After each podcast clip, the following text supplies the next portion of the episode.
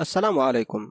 نقرأ لكم كتاب التيجان في ملوك حمير عن وهب ابن منبه رواية أبي محمد عبد الملك بن هشام عن أسد بن موسى عن أبي إدريس بن سنان عن جده لأمه وهب بن منبه رضي الله عنهم.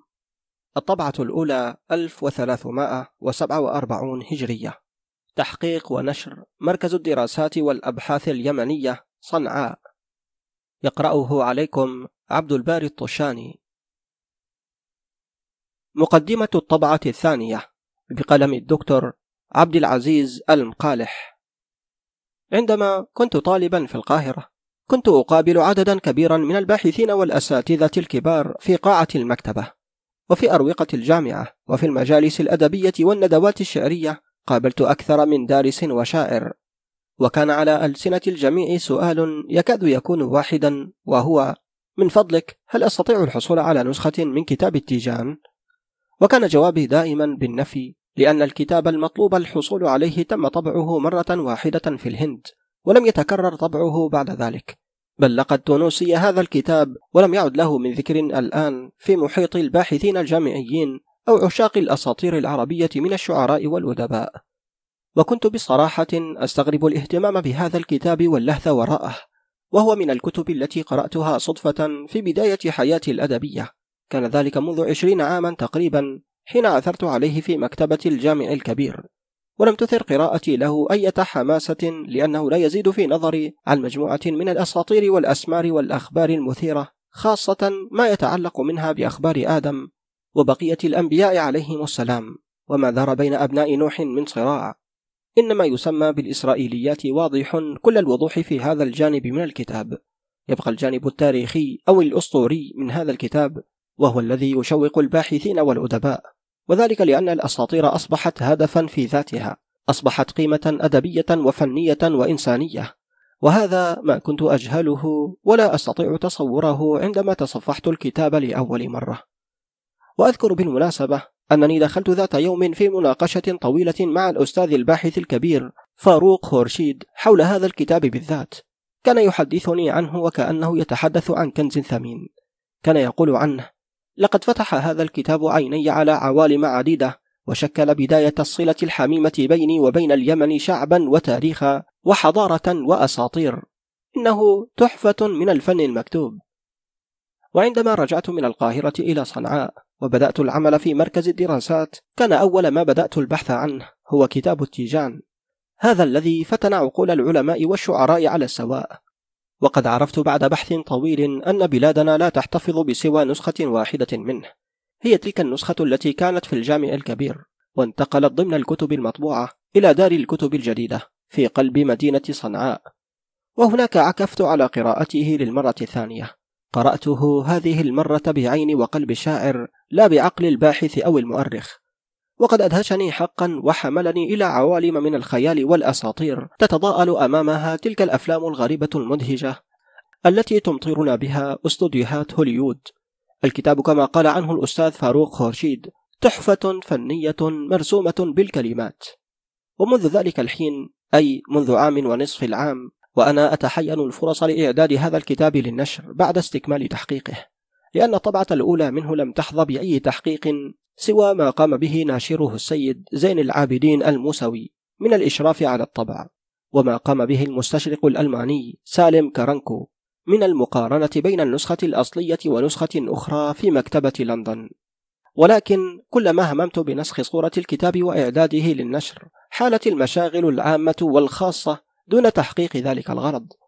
لقد توزع وقتي بين المركز والجامعة ومجلس الشعب ولجانه المختلفة وكنت أرجو وما زلت أرجو أن أخلص للجامعة والمركز حتى أستطيع أن أحقق بعض الأهداف التي أرجوها كباحث لبلادنا. وقد كان ما سمعته عن هذا الكتاب من ثناء ومن إعجاب حافزا لي على أن أعكف على تحقيقه والعناية بإخراجه ولكن كيف يتسنى لي ذلك في مثل هذه الظروف؟ لقد تم طبعه للمرة الأولى على عجل وعلى أمل أن يظهر من أبناء اليمن أو من أبناء العربية الآخرين من يقوم بتحقيقه ونشره على أكمل وجه. ومرت الشهور والوقت يفر من بين أصابعي ولا مجال لتحقيق الكتاب أو حتى لكتابة مقدمة تعريفية شاملة. ورأيت بعد مواجهة صادقة مع النفس أن يقوم المركز بإعادة طبع الكتاب كما هو وعندما يتداوله الناس ويكثر من حوله الباحثون سيوجد من بينهم من له من العلم والوقت ما يعطي هذا الكتاب ما يستحقه من العناية والتحقيق. بقي أن أذكر أن كتاب التيجان يجمع بين الحادثة التاريخية والقصص الديني وبين الخرافة والأسطورة والاهتمام به ليس اهتماما بالتاريخ فهو لا يشكل مرجعا تاريخيا أو مصدرا علميا وإنما يأتي الاهتمام به والحرص عليه من أنه كتاب فني يسجل ميلاد فجر القصة العربية وطريقة روايتها. وقد ظهرت الطبعة الأولى من هذا الكتاب عام 1347 هجرية بمطبعة مجلس إدارة المعارف العثمانية في الهند ببلدة حيدر أباد. وقد تم العثور على النسخة الأصلية في صنعاء وهي نسخة قديمة يبلغ عمرها 500 عام تقريبا. فقد انتهي من كتابتها يوم السبت السادس عشر من شهر رجب سنة 1034 هجرية. وكتبها بخط يده مطهر ابن عبد الرحمن ابن المطهر ابن الإمام شرف الدين وهو سجين بقصر صنعاء المسمى الدار الحمراء وكان قد مضى عليه في السجن كما يقول في خاتمة النسخة سبع سنوات وهو لذلك يسأل الله فك أسره وأن يفرج عنه وعن كل سجين. أما النسخة الثانية أما النسخة الثانية التي قوبلت بها النسخة الأصلية فقد كانت محفوظة في المتحف البريطاني بلندن تحت رقم 2901 وقد فرغ ناسخها من كتابتها في غرة شعبان 1031 هجرية. وناسخها هو أحد أبناء اليمن ويسمى علي بن محمد بن هاجر القملاني. والفرق بين تاريخ كتابة النسختين أربع سنوات. ذلك هو كتاب التيجان. يقدمه مركز الدراسات والبحوث اليمني. في سلسلة ما يقدمه من كتب التراث راجيا أن يكون قد أسهم في خدمة اليمن والعروبة والإسلام. والله ولي التوفيق. عبد العزيز المقالح مركز الدراسات والبحوث اليمني. التاسع عشر من أبريل 1979 أحوال خلق العالم. حدثنا أبو محمد عبد الملك بن هشام عن أسد بن موسى عن أبي إدريس بن سنان عن جده لأمه وهب بن منبه أنه قال قرأت ثلاثة وتسعين كتابا مما أنزل الله على الأنبياء فوجدت فيها أن الكتب التي أنزل الله على جميع النبيين مائة كتاب وثلاثة وستون كتابا أنزل صحيفتين على آدم بكتابين صحيفة في الجنة وصحيفة على جبل لبنان. وعلى شيث بن آدم خمسين صحيفة وعلى إخنوخ وهو إدريس ثلاثين صحيفة وعلى نوح صحيفتين صحيفة قبل الطوفان وأخرى بعد الطوفان وعلى هود أربعا وعلى صالح صحيفتين وعلى إبراهيم عشرين صحيفة وعلى موسى خمسين صحيفة وهي الألواح. قال تعالى بسم الله الرحمن الرحيم. إن هذا لفي الصحف الأولى. صحف إبراهيم وموسى وعلى داود الزبور وعلى عيسى الإنجيل وعلى محمد الفرقان صلى الله عليه وعلى آله وسلم وعلى جميع النبيين. قال وهب بن منبه وأنزل الله على عيسى بدء الخلق حين أنشأه وابتدأ ابتدعه فقصه الله على نبيه موسى صلى الله عليه من يوم ابتدأه حتى أنزل عليه التوراة. قال وهب إن الله لما خلق الماء على الهواء وخلق الهواء على ماء الله بجميع ما وراء ذلك إلى الحي القيوم وكان عرشه على الماء حين لا سماء مبنية ولا أرض مدحية قال وهب فاضطرب الماء وهاج فاصطفق فازبد فصار أرضا فخلق الله الحوت والبحر من ذلك الزبد ثم رفع الله السماء وهي دخان فقال لها وللأرض بسم الله الرحمن الرحيم ائتيا طوعا أو كرها قالتا أتينا طائعين فقضاهن سبع سماوات في يومين. وخلق الملائكة وأوحى في كل سماء أمرها. أسكنهم السماوات يسبحون ويهللون ويقدسون الواحد القهار. وخلق الجبال في الأرض أوتادا. قال وهب. وخلق فلك سماء الدنيا شمسه وقمره ودراريه ونجومه. وخلقه دائرا مستمرا. قال تعالى بسم الله الرحمن الرحيم. والشمس تجري لمستقر لها ذلك تقدير العزيز العليم. وقال تعالى والقمر قدرناه منازل حتى عاد كالعرجون القديم. لا الشمس ينبغي لها أن تدرك القمر ولا الليل سابق النهار.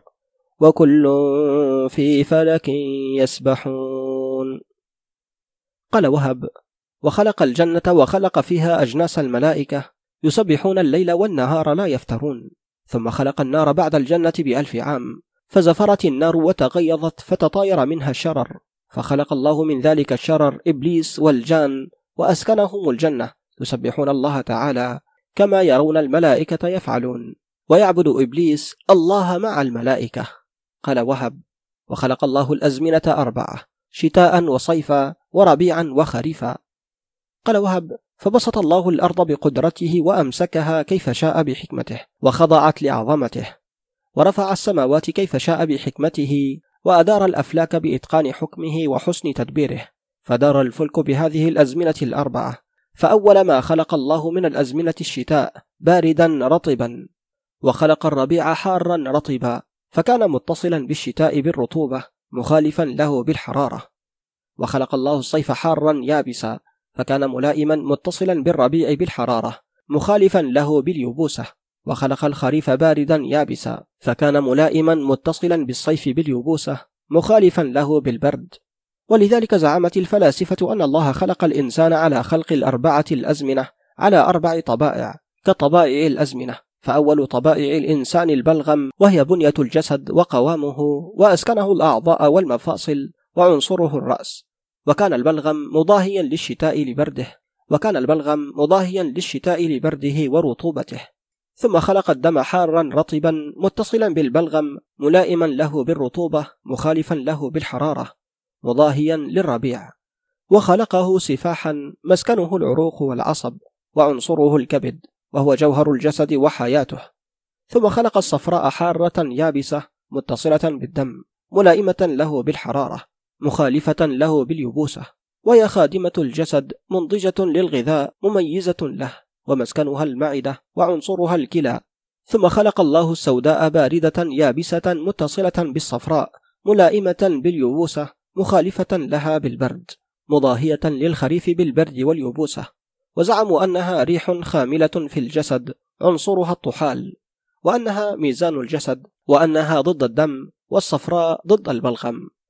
قالوا وحقيق على التحرير العاقل أن يقابل الأزمنة بما يضادها من الأغذية فيقابل الشتاء بالحار اليابس لأنه ضده ويقابل الربيع بالبارد اليابس لأنه ضده ويقابل الصيف بالبارد الرطب لأنه ضده ويقابل الخريف بالحار الرطب لأنه ضده. وقالوا الآن كل طبيعة يهيج سلطانها في زمانها فيعدل الجسد والطبيعة باختلاف الأغذية ولا باقي مع الله. قالوا فوجدنا ذلك مبينا عينا موجودا في الإنسان وذلك أن الجوع حار قاتل فإذا قوبل بالشبع مات الجوع وأن العطش حار قاتل فإذا قوبل بالري فإذا قوبل بالري أمات ذا العطش. فكان هذا دليلا على غيره من الأدواء. ودليلا على غيره من الأدوية الدافعة الآفات تدفع الآفات المعينة. قال وهب وإن الله لما خلق الجنة حين شاء كيف شاء حيث شاء في سابق علمه وخلق النار وصار إبليس والجان إلى الجنة وهم لا يتناسلون في الجنة. وأن الجان تنافسوا في الجنة وطغى بعضهم على بعض وعصوا الله وسفك بعضهم دم بعض. عج الملائكة إلى الله بالدعاء. قالوا سبحانك ربنا ما أحلمك وأكرمك. يتقلب في نعمك من يكفر بك. لم تعبد زيادة في ملكك ولم تعص مغالبة في سلطانك. تمهل من أساء وتصفح عمن عصى. لم تخش الفوات فإليك المصير وأنت على كل شيء قدير. لا يفوتك هارب ولا ينجو منك هارب. لم ينقص ملكك من عصاك ولا زاده من أطاعك. أنت قبل كل شيء وأنت بعد كل شيء. وأنت بكل شيء عليم. قال ابن منبه فغضب الله على الجان فأوحى الله إلى جبريل أن أخرج الجان من جواري وطهر منهم جني. فأخرجهم جبريل من الجنة إلى أرضنا هذه فأسكنهم جزائر البحار وقفار الأرض وبقي إبليس مع الملائكة يعبد الله. ثم خلق الله آدم عليه السلام لما شاء كيف شاء حين شاء في سابق علمه المكنون وحكمه النافذ. من أديم الأرض من سهلها وجبلها وأبيضها وأسودها وأحمرها فجمع الطين فصار صلصالا حمأ مسنونا فصور آدم من تلك الطينة. قال وهب فلذلك وجد في بني آدم اختلاف الصور للسهل والجبل واختلاف الألوان لاختلاف ألوانهم. فرفع جبريل آدم إلى الجنة فلما رأته الملائكة قالوا ربنا ما هذا؟ قال تعالى بسم الله الرحمن الرحيم إني جاعل في الأرض خليفة. وطاف إبليس بآدم فغمه ما رأى من جماله وحسن خلقه حسدا. ثم جسه بيده فدوى آدم فقال خلقا مجوفا أصبت والله فيه حاجتي. ونفخ الله تبارك وتعالى الروح في آدم صلى الله عليه وسلم صلى الله عليه وعلى محمد وسلم. فجعل الروح في رأسه فأبصر فرأى جبريل فقال له جبريل عليه السلام يا آدم وكان قد خلق الله تعالى آدم ملهما ثم انتشر الروح في جسم آدم فشق جوفه إلى حقويه فشق جوفه إلى حقويه فاستوى جالسا. فلذلك أنزل الله تعالى بسم الله الرحمن الرحيم وخلق الإنسان عجولا لأنه جلس قبل أن يصل الروح إلى ساقيه وفخذيه وقدميه. قال وهب فقال جبريل يا آدم إن الله لم يخلق بشرا قبلك أنت أبو البشر فاشكر الله تعالى. قال فرفع آدم بصره إلى العرش فلم يحجب عنه العرش فرأى في ساق العرش مكتوبا بالنور لا إله إلا الله محمد رسول الله. وكان ملهما للقراءة فقال يا جبريل ألم تقل إني أبو البشر؟ وهذا محمد مكتوب في ساق العرش. فقال له جبريل صدقت يا آدم. هذا محمد حبيب الله أكرم البشر على الله خاتم الأنبياء من ولدك وبه تكنى يا أبا محمد. له غدا المقام المحمود وله الشفاعة واللواء والحوض والكوثر. قال وهب وإن الله تعالى خلق حواء من ضلع آدم اليسرى. قال وهب فقال بعض أهل العلم إن الله خلق حواء من الأرض كما قال بسم الله الرحمن الرحيم منها خلقناكم وفيها نعيدكم ومنها نخرجكم تارة أخرى. قال أولئك الأولون. قال الله تعالى بسم الله الرحمن الرحيم. هو الذي خلقكم من نفس واحدة وخلق منها زوجها. فعطف على النفس لا على الأرض لأنه لم يسبقها هنا الأرض قصة. قال وهب خلق حواء بيضاء نقية صافية البياض. ناصعة كحلاء سوداء الأشعار وبه سميت حواء فأسكنها الله الجنة فعلم الله آدم اسم كل شيء في الجنة بكل لسان نطقت به ذريته بعده. ثم قال تعالى للملائكة بسم الله الرحمن الرحيم.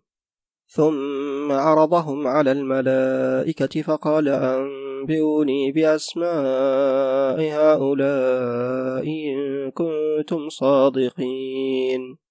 قالوا سبحانك لا علم لنا إلا ما علمتنا إنك أنت العليم الحكيم. قال يا آدم أنبئهم بأسمائهم. فلما أنبأهم بأسمائهم قال ألم أقل لكم إني أعلم غيب السماوات والأرض وأعلم ما تبدون وما كنتم تكتمون. وإذ قلنا للملائكة اسجدوا لآدم فسجدوا إلا إبليس أبى واستكبر وكان من الكافرين. وعتى أن يسجد لآدم وقال أتأمرني أن أسجد لمن أنا خير منه؟ خلقتني من نار وخلقته من طين. فغضب الله عليه وقال له بسم الله الرحمن الرحيم اخرج منها فإنك رجيم. وإن عليك اللعنة إلى يوم الدين. قال رب فأنظرني إلى يوم يبعثون. فقال له تعالى بسم الله الرحمن الرحيم. إنك من المنظرين إلى يوم الوقت المعلوم. قال وهب ولم يعطيه الله سؤاله ولكن أخره. لما سبق في علمه أنه يكون محنة وابتلاء لآدم وبنيه. قال وهب ولم يعطي الله تعالى إبليس الحياة إلى يوم القيامة ولكن إلى يوم الوقت المعلوم وهو نذر قبلته الملائكة. قال تعالى بسم الله الرحمن الرحيم. يوم نبطش البطشة الكبرى إنا منتقمون. وقال قوم أنه باق إلى موت الخلق كلهم فيموت. قال وهب وإن الله أنزل صحيفة على آدم. قال بسم الله الرحمن الرحيم. يا آدم اسكن أنت وزوجك الجنة وكلا منها رغدا حيث شئتما ولا تقربا هذه الشجرة. ونهاه عن فتنة إبليس ألا يفتنه ويطغيه وأن إبليس أظهر لآدم عبادة الله رياء ثم طرقه ووسوس إليه وقال له يا آدم أنا أحبك يا آدم أنا أحبك وأنا لك ناصح. إن الله لم ينزل عليك النهاية عن هذه الشجرة. إلا أن تكون أنت وزوجك ملكين فتكونا من الخالدين في الجنة. وأقسم بالله إني لكما ناصح. قالت له حواء يا آدم هل يحلف خلق الله وهو كاذب؟ لا يكون ذلك. فذكر آدم النهاية فأبى. وإن إبليس راعى أحوال آدم فلم يجده يغفل إلا عند إفاقته من نومه. فلما أفاق آدم من نومه أتاه إبليس فقال له كل من هذه الشجرة يذهب عنك ما تجد من كسل ووسن وهو رأس النهي. فمد يده فأكل وأكلت حواء لما رأته أكل. ثم ذكر النهاية آدم فرمى بما في يده وتفل بما في فمه وفعلت ذلك حواء. وزجر آدم إبليس عن نفسه فقال له إبليس إني بريء منك يا آدم عصيت الله. قال آدم رب إني نسيت واستفزني عدوي عند ساعة نومي. وذلك قوله تعالى بسم الله الرحمن الرحيم فنسي ولم نجد له عزما أي لم يعزم على مضغ ما في فمه ولا حبس ما في يده. قال ثم تطايرت عنهما حلل الجنة فعلم أنه عاص. بسم الله الرحمن الرحيم فلما بدت لهما سوآتهما طفقا يخصفان عليهما من ورق الجنة. قال وهب ابن منبه ولما أراد الله خروج آدم من الجنة للذي سبق في علمه قال يا آدم أخرج أنت وزوجك من جواري. قال وهب قال بعض أهل العلم إن إبليس ركب الحية وكانت ذات قوائم أربع حين أتى آدم ليأكل من الشجرة. قال لهم الله أخرجوا من الجنة اهبطوا إلى الأرض بعضكم لبعض عدو. قال وسلبت الحية قوائمها وأخذ جبريل بجناحه فرماه بجبل جي بخراسان. وزعم بعض أهل العلم أنه يخرج منه الدجال في آخر الزمان فنزل آدم على جبل لبنان وقال قوم على الجودي ونزلت حواء على جبل الطور وأن آدم لما غوى وأمره الله بالخروج من الجنة أخذ جوهرة من الجنة يمسح بها دموعه. فلما صار إلى الأرض لم يزل يبكي ويستغفر الله ويمسح دموعه بتلك الجوهرة. حتى اسودت من دموع الخطيئة وتاب الله على آدم. قال تعالى بسم الله الرحمن الرحيم. ثم اجتباه ربه فتاب عليه وهدى. ثم أنزل الله عليه صحيفة نزل بها جبريل كتاب من عند الله. أمره أن يسير إلى البلد الحرام ويبني البيت العتيق. وكيف يكون نكاح ولده وولد ولده؟ بما يصلحهم من معاشهم. وهو قول الله تعالى بسم الله الرحمن الرحيم. قال اهبطا منها جميعا بعضكم لبعض عدو فإما يأتينكم مني هدى فمن اتبع هداي فلا يضل ولا يشقى ومن أعرض عن ذكري فإن له معيشة ضنكا. قال وهب وإن آدم قال يا حبيبي يا جبريل لا أعرف البلد الحرام. فأوحى الله إلى جبريل إلى دليل الأدلاء دله على البلد الحرام فسار جبريل بآدم حتى أوقفه على الحرم وعلى المسجد وأراه مبتدأ البيت وأن حواء وجدت رائحة الجنة من قبل المسجد الحرام عن آدم فتوجهت قبل آدم. فلما رأى آدم شخصها من بعيد سعى إليها فالتقيا بعرفات فتعارفا فمن ثم سميت عرفات. ثم بنى آدم البيت وتعينه حواء. حتى رفع الحطيم فأمره جبريل أن يجعل فيه الجوهرة التي خرج بها من الجنة ففعل. وقال هذا منسك لك ولولدك من بعدك. فلما تم بناء البيت أمره جبريل بقطع خشبة من المسجع بين الطائف ومكة. وقال بعض الناس بل من المسجد الحرام. فقطع خشبة فرفع سمك البيت وأمره بالحج إليه والصلاة وأعلمه أنه قبلة له ولبنيه. فأول أثر على وجه الأرض مكة. وقال الله تعالى إن أول بيت وضع للناس للذي ببكة مباركا. قال وهب وأول ما تكاثف من الأرض وانعقد وصار أرض البيت حين كانت الأرض زبدا. ثم تكاثف المسجد الحرام حولها. ثم دحى الله الأرض تحتها. قال تعالى بسم الله الرحمن الرحيم ولتنذر أم القرى ومن حولها. مكة أم الدنيا وما فيها من أثر. قال الذي ألف هذا الكتاب أن أمة محمد صلى الله عليه وسلم اختلفت في الجنة التي أهبط منها آدم عليه السلام فقالت فرقة أن الجنة التي خرج منها آدم هي جنة من جنات الدنيا وليست جنة الخلد التي وعد الله المتقين. وكذلك النار التي أوعد الكافرين ولم يخلقا وإنما يخلقان غدا يوم الفصل. واحتجوا في ذلك وقالوا أقاويل. فكان ما احتجوا به أن قالوا قال تعالى بسم الله الرحمن الرحيم كل شيء هالك إلا وجهه فإن كانتا خلقتا فهما يهلكان بهلاك الدنيا وما فيها. وقالوا قوله إلا وجهه ما أراد إلا هو. كما تقول هذا وجه الأمر وهذا وجه الحق أرادوا بوجه هنا هو الأمر وأما الأمر فما له وجه ولا قفا وهذا هو الحق. وكذلك قوله لا وجهه إلا هو. ومما احتجوا به أيضا أن قالوا إنما سميت الدنيا دنيا لأنها دنت بجميع ما فيها من خلق الله من كل شيء مخلوق. وسميت الآخرة آخرة لأنها تأخرت بعد الدنيا بجميع ما فيها.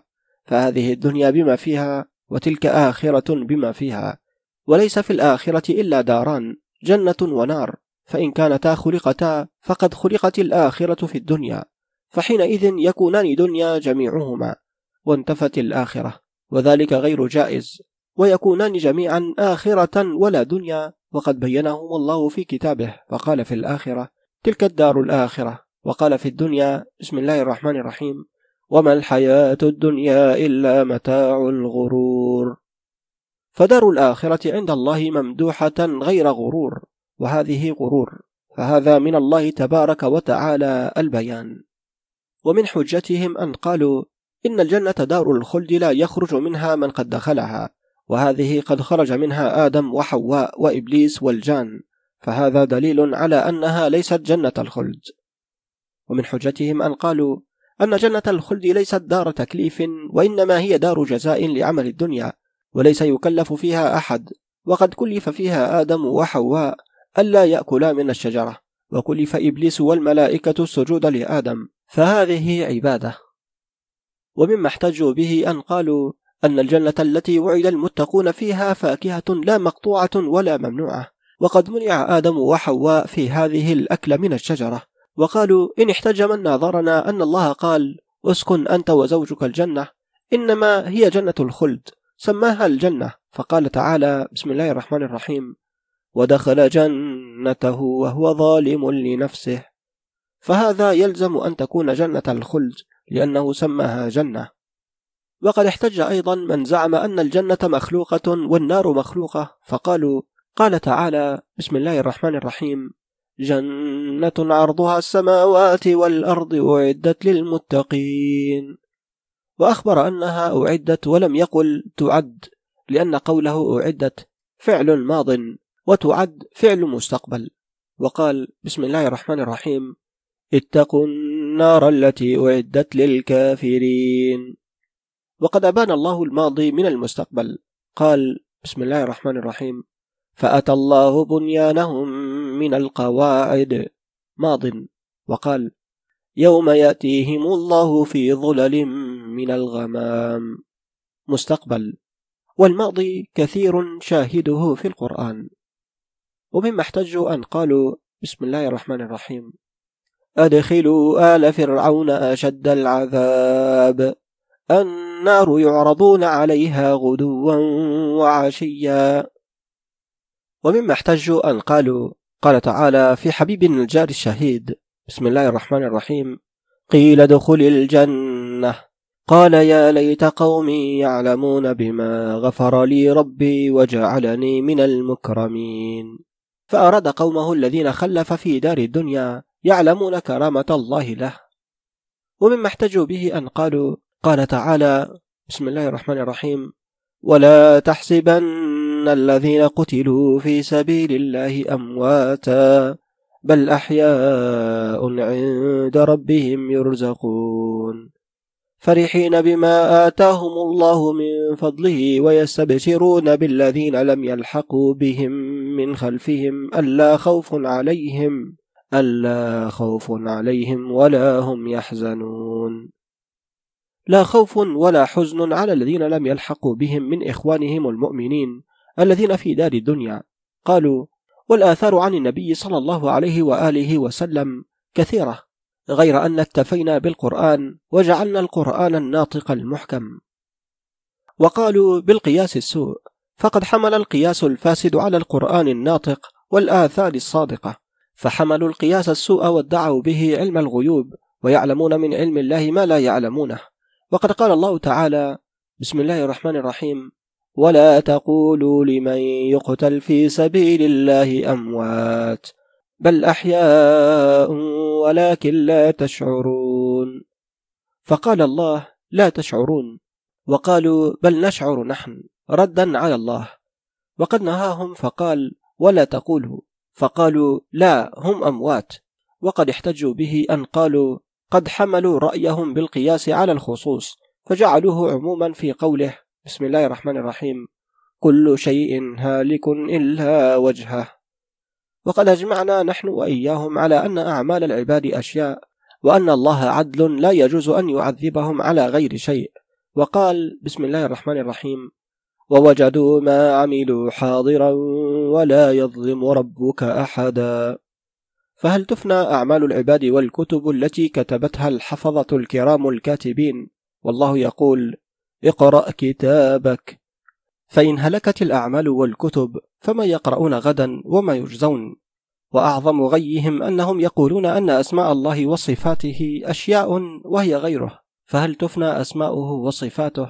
فأرادوا أن يدركوا علم الغيب بالقياس. وقال الله بسم الله الرحمن الرحيم ولا يحيطون بشيء من علمه إلا بما شاء وسع كرسيه السماوات والأرض. وقال آخرون احتج هؤلاء ونحن نرد علم هذا إلى الله. وقال تعالى بسم الله الرحمن الرحيم. وما أمروا إلا ليعبدوا الله مخلصين له الدين حنفاء ويقيموا الصلاة ويؤتوا الزكاة. وذلك دين القيمة. فلم نؤمر إلا بهذا ونرد علمه إلى الله تعالى. غير أننا نعلم أن لله جنة ونار. يثيب بهذه المتقين ويعذب بهذه الكافرين وهو العالم إن كان خلقهما الآن أو يخلقهما غدا فقد صدقنا بما قال. والكلام في هذا كثير غير أن اختصرنا تأليف هذا الكتاب عن السلف الصالح. قال أبو محمد عن أنس عن أبي إدريس عن وهب قال حبلت حواء وآدم بمكة فولدت شيثا وعناقا في كل بطن غلاما وجارية وكانت حواء تحمل في كل عام فتلد في كل بطن غلاما وجارية. فنزل جبريل على آدم فأمره أن يزوج الغلام من البطن الأول الجارية من البطن الآخر ويزوج أيضا الغلام من البطن الأخير الجارية من البطن الأول. ثم أمر الله تعالى آدم بالسير إلى البلد المقدس فأراه جبريل كيف يبني بيت المقدس فبنى بيت المقدس ونسك فيه وقبلته منه المسجد الحرام. ويحج إليه وقت الحج ويحج معه ولده. فكان آدم وولده يبنون البيت ويقربون القربان في جبل الطور. فمن قبل سعيه نزلت نار من السماء على قربانه فأكلته. فمن أكل قربانه علم أنه قبل سعيه. ومن لم تأكل النار قربانه علم أنه لم يتقبل سعيه. فتفكر في ذنبه وسأل آدم أن يستغفر الله له من ذنبه. ثم يقرب قربانا آخر حتى إذا أكلت النار قربانه علم أن سعيه مقبول وقد تاب الله عليه. قال وهب وأنه لما أتى وقت الحج نزل جبريل على آدم فقال السلام يقرئك السلام يا أبا محمد ويقول لك أنا الأول قبل كل شيء والآخر بعد كل شيء حكمت عليك بالموت وعلى زوجك وعلى ولدك إلى يوم الدين. ولا يبقى معي لا نبي مرسل ولا ملك مقرب ولا جن ولا شيطان. كل يذوق الموت. فأتى آدم حواء وهو باك قالت له ما لك؟ قال لها حكم ربي علي بالموت وعليك وعلى جميع الخلق من الجن والإنس والملائكة. فبكت حواء لفراق الدنيا. فقال لها آدم الدار الآخرة خير للمتقين. ثم سار آدم إلى الحج وإن هابيل وقابيل قربا قربانا. فتقبل من هابيل ولم يتقبل قربان قابيل. فقال له قابيل قربت قربانك وأخرت قرباني لا أقتلنك. قال له هابيل بسم الله الرحمن الرحيم. إنما يتقبل الله من المتقين. لئن بسطت إلي يدك لتقتلني ما أنا بباسط يدي إليك لأقتلك. إني أخاف الله رب العالمين. قال وهب قال ابن عباس كانت منافستهما على أخت قابيل التي ولدت معه في بطن وكانت جميلة فطلب هابيل أن يتزوجها وقال له قابيل أنا أتزوجها. فقال له هابيل لا تحل لك. قال له قابيل أقرب معك قربانا فمن أكلت النار قربانه تزوجها. فقربا فأكلت النار قربان هابيل فبقي قربان قابيل. فحسد هابيل عليها ونفر عليه فقتله. قال وهب. قال بعض أهل العلم أن شيثا وهابيل وقابيل وحبيب وعبد الصمد وعبد الرحمن وصالحا وعبد الله وعبد الجبار. قال وهب. قال ابن عباس. قتل قابيل هابيل بحجر هشم به رأسه. وقال جبير بن مطعم. قتله بقدوم كانت عنده وكان يبني بها البيت. قال وهب. فلما رآه ميتا حين قتله أقبل عليه يدعو وينادي. يا هابيل يا هابيل. فلما لم يجبه أقبل عليه وقلبه ليتحرك. فلما رآه ميتا لا يتحرك ولا يحير جوابا ولا ينظر. ندم وأدركه الخوف وعلم أنه الموت وداخلته وحشة الموت وعلم أنه عصى الله. فطلب الحيلة له فلم يدر ما يفعل فيه. وضاقت عليه الأرض فبعث الله غرابين فاقتتلا. فقتل أحدهما صاحبه فلما مات بحث الغراب الحي حتى خد في الأرض أخدودا ثم جر إليه الغراب القتيل. فألقاه في الأخدود. فقال قابيل هذا غراب علم ما يعمل بأخيه فما لي لا أوالي سوءة أخي هكذا. فلما حفر ليواريه أتت حواء لتطلبهما لما غابا عنها؟ فوجدته قد حفر له قبرا ووجدت هابيل قتيلا فحملته وسارت به إلى آدم وقالت له يا آدم هذا هابيل أكلمه فلا يكلمني ولا ينظر ولا يتحرك. قال ما باله؟ قال له قابيل أنا فعلت به هذا. قال آدم اذهب عني فقد عصيت الله إياك أن تلقاني. فذهب فلم يلق آدم بعدها. وقال آدم لحواء هذا الموت الذي أعلمتك به تزودي منه فإنك لن تريه إلى يوم الدين يرجع إلى الأرض التي خلقنا منها. فلما أيقنت بفراقه وأنها لا تراه أبد الأبد عظمت عليها المصيبة ورفعت يديها إلى رأسها وصاحت. فمن أجل ذلك صارت كل امرأة على الدنيا إذا أصابتها مصيبة تأدت بيديها على رأسها وصاحت كفعل حواء. فلما بكت حواء قال لها آدم مذ خلق الموت في الدنيا لم تجف لعاقل فيها عين ولا تجف لأهلها عين. يبكون ويبكى عليهم حتى يتفارقوا ونفارقهم يا حواء. ذهب الأمل وحل الأجل. فمن قدم خيرا وجده ومن قدم شرا وجده. وأنشأ يقول يرثي هابيل تغيرت البلاد ومن عليها فوجه الأرض مغبر قبيح وجاورنا عدو ليس يهدى لعين لا يموت فأستريح. أيا هابيل يا ثمر الفؤاد أبعد العين مسكنك الضريح؟ محل تخلق الأجسام فيه ويبلى عنده الوجه الصبيح. فعيني لا تجف عليك سحا وقلبي الدهر محزون قريح. قال وهب قال قوم من أمة محمد صلى الله عليه وعلى آله وسلم أن قابيل لم يقتل أخاه هابيل قتلا مفنيا ولكنه تناظر معه في الملكوت وكان قابيل أبعد بالحجة في ذلك فقتله بالحجة. والغراب عندهم تأويل ويحتجون أن الأنبياء لا تقتل الأنبياء ولو كان ذلك لما ذم بني إسرائيل بغير حق. وإذا كانت الأنبياء تفعل ذلك فما بال غير الأنبياء؟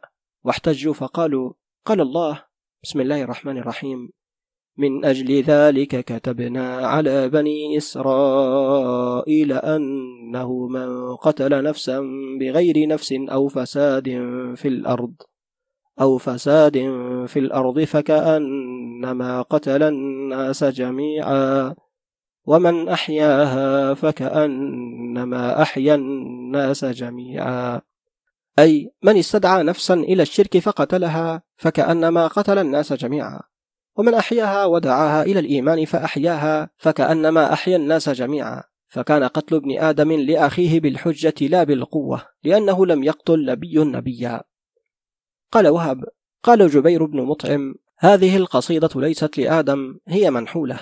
وقال ابن عباس تكلم آدم بجميع الألسن التي نطق بها بنوه ومن بعده من عربي وعجمي. وهذه الأسماء لم تعلمها الملائكة. بسم الله الرحمن الرحيم. فقالوا سبحانك لا علم لنا إلا ما علمتنا إنك أنت العليم الحكيم. قال وهب إن آدم غرس الثمار التي هبط بها من الجنة فأول ما غرس بالبلد المقدس ثم انتشر بنو آدم إلى الجزيرة.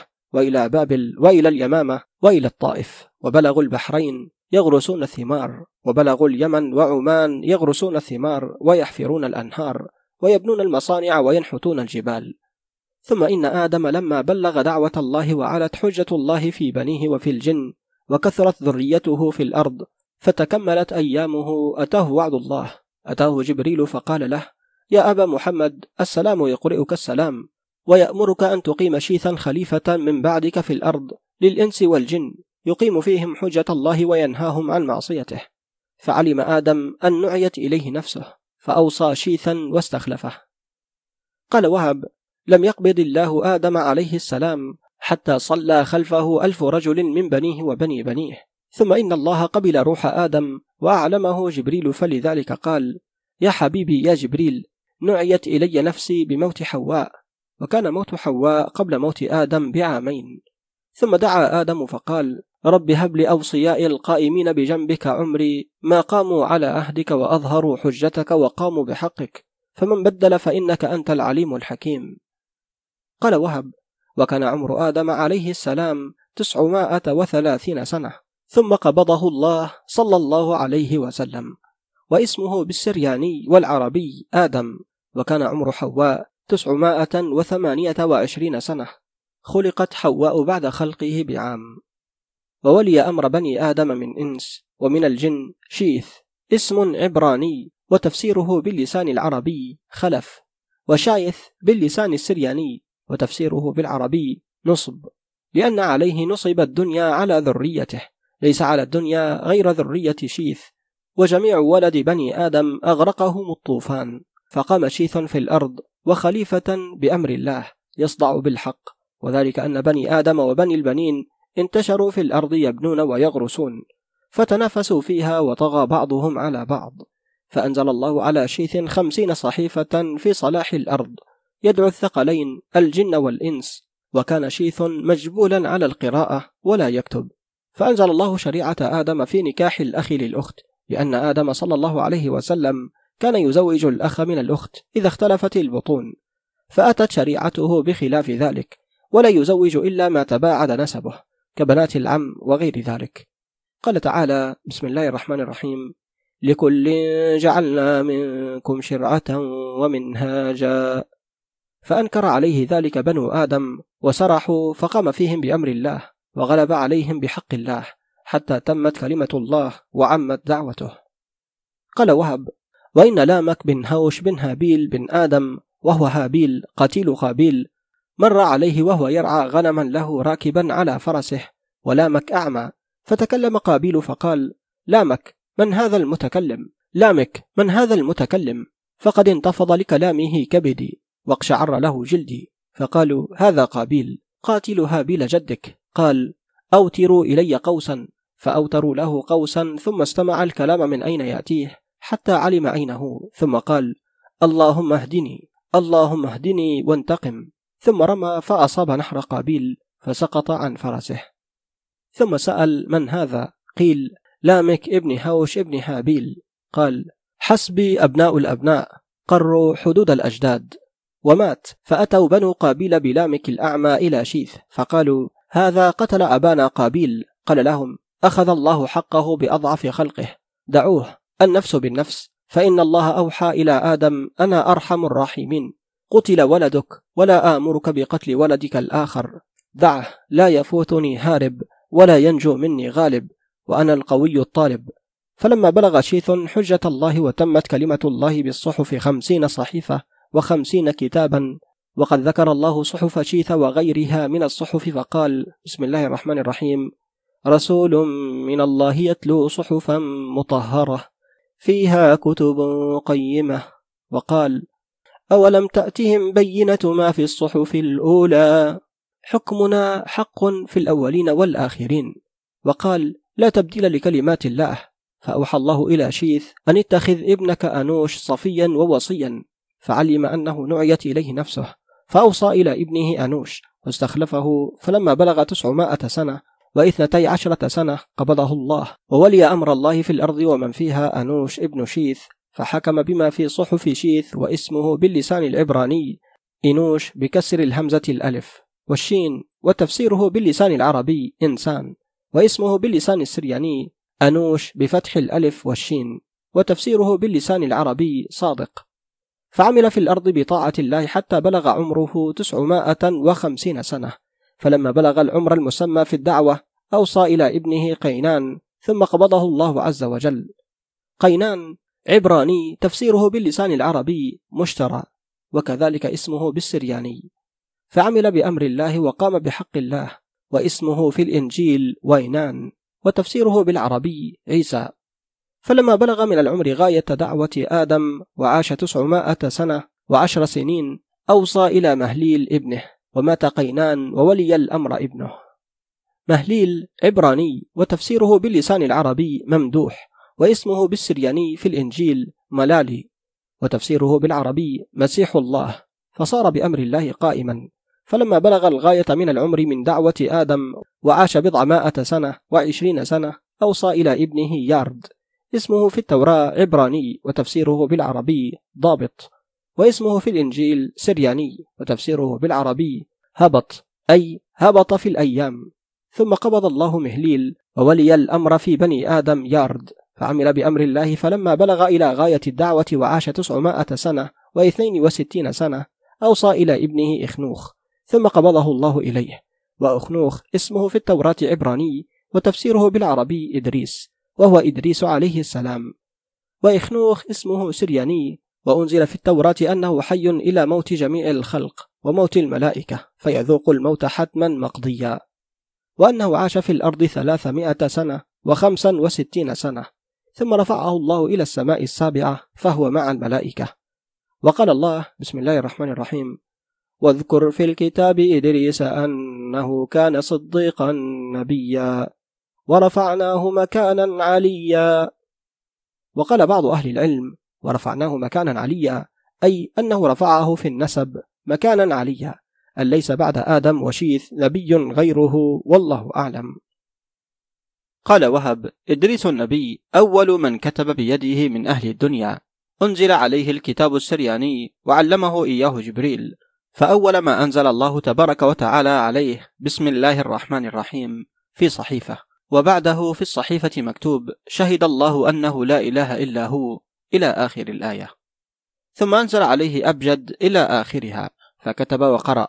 ولما رفع الله إدريس استخلف ابنه متوشلح عبراني تفسيره باللسان العربي مطلوق وهو بالسرياني متشالح وتفسيره بالعربي مات الرسول. فعمل متوشلح بأمر الله وحكم بحكم الله. حتى بلغ علم المدة التي علم بها آدم فأوصى إلى ابنه لامخ. لامخ عبراني وهو بالعربي لمك وهو بالسرياني لامخ. فبنى المصانع وتجبر واحتجب. فلما رآه بنوه كذلك فعلوا كفعله ونفسوه ودفعوه. فعاش لامخ تسعمائة سنة وسبعا وسبعين سنة ثم قبضه الله ومرج الناس وطغى بعضهم على بعض فبعث الله نوحا صلى الله عليه وسلم. هو نوح بن لامخ فدعا الناس والجن إلى طاعة الله وأنزل الله عليه صحيفتين بكتابين ودعاهم إلى ما في الصحف فعصوه وارتفع عنهم الغيث فقال لهم بسم الله الرحمن الرحيم استغفروا ربكم إنه كان غفارا.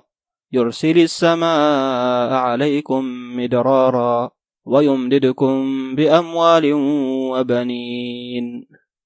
قال وهب. وأوحى الله إلى نوح. بسم الله الرحمن الرحيم. لا تبتئس بما كانوا يفعلون. فإن حكم الله نافذ إلى يوم الوقت المعلوم. فاصنع الفلك. فكانوا يسخرون منه ويقولون ترك الكذب وصار نجارا. فأقام نوح يدعو الثقلين الجن والإنس ألف سنة إلا خمسين عاما. فكان الآباء يوصون الأبناء بتكذيبه ويقولون لهم لا تطيعوا هذا الشيخ الكذاب فإنا أدركنا سلفنا يكذبونه. فأوصى الأبناء أبناء الأبناء بتكذيبه. فكلما طاف الأرض يبلغ حجة الله فيأتيه وقت الحج فيرجع إلى البيت الحرام فيحج. فلما رأوه يفعل ذلك قالوا لو هدمتم بيت نوح لكف عنكم آذاه. فأتمروا بهدم البيت وخراب المسجد الحرام. فهدموا البيت وخربوا آثار المسجد الحرام. فأوحى الله إلى نوح فقال له جبريل يا نوح السلام يقرئك السلام. يا نوح جاء الحق وزهق الباطل. إن الباطل كان زهوقا. اشتد غضب الله وحقت كلمة العذاب على الكافرين. لا ملجأ ولا منجأ لأهل الأرض من عذاب الله. احمل في السفينة من كل زوجين اثنين وأهلك إلا من سبق عليه القول منهم. فإذا رأيت التنور فاركب أنت ومن معك. وكان الذي آمن معه سبعين رجلا. قال الله وما آمن معه إلا قليل. فلما رأى التنور ركب بالسبعين رجلا بلا نساء معهم. وركب بنو هسام وحام ويافث ونساؤهم. كن قد آمن. ثم رفعت الأرض ماءها وهرب ابن نوح الرابع إلى جبل فقال له نوح يا بني آمن واركب معنا. قال تعالى بسم الله الرحمن الرحيم. قال سآوي إلى جبل يعصمني من الماء. فقال له نوح لا عاصم اليوم من أمر الله. والعرب تجعل فاعل في موضع مفعول. قال تعالى في عيشة راضية. وقال تعالى ماء دافق أي مرضية ومدفوق.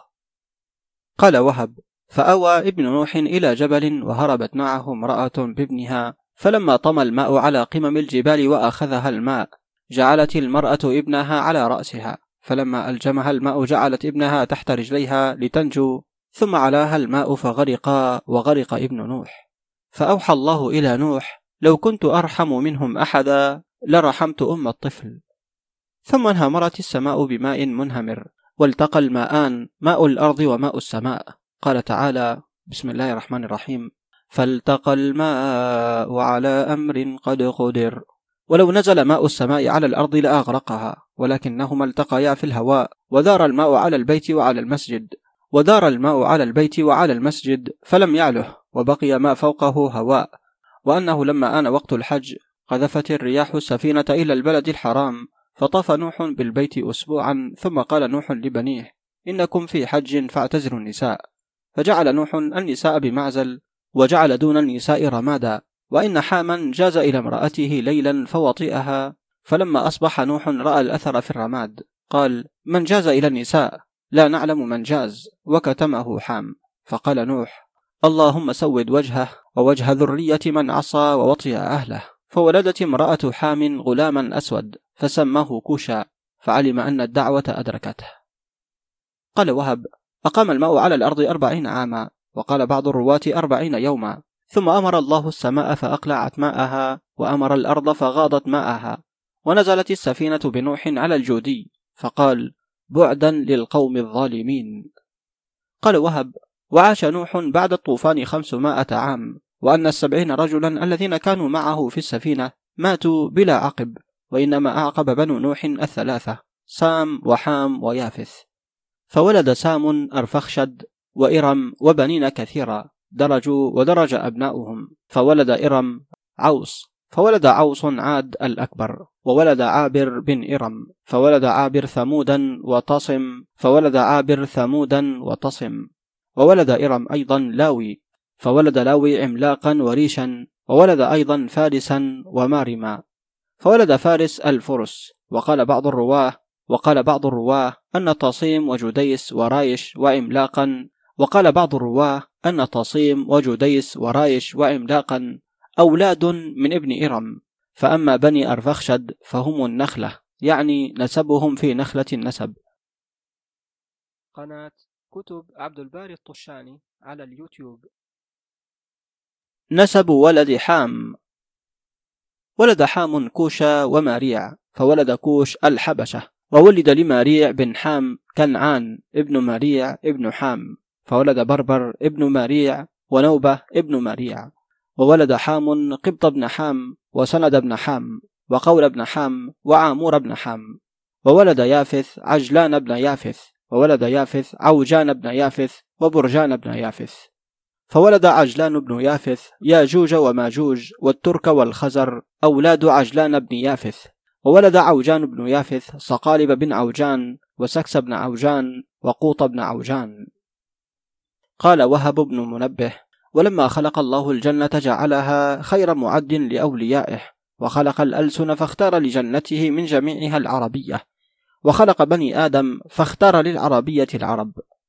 قال وهب ولما أراد الله إتمام أمره وإظهار العربية أنزل كتابا مقطعا وهو أنزل كتابا وهو شهد الله بالحق. بسم الله الرحمن الرحيم. شهد الله أنه لا إله إلا هو والملائكة وأولو العلم قائما بالقسط. لا إله إلا هو العزيز الحكيم.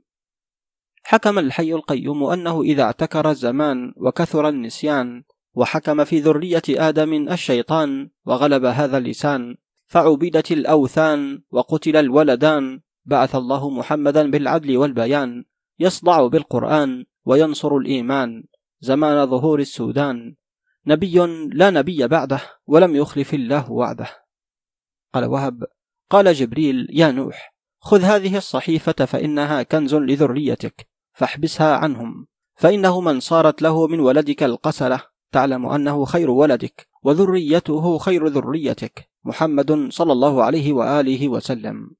فلم يزل تبارك وتعالى ينقله من الأصلاب الطاهرة والمحتد الطيب حتى بعثه الله صلى الله عليه وآله وسلم.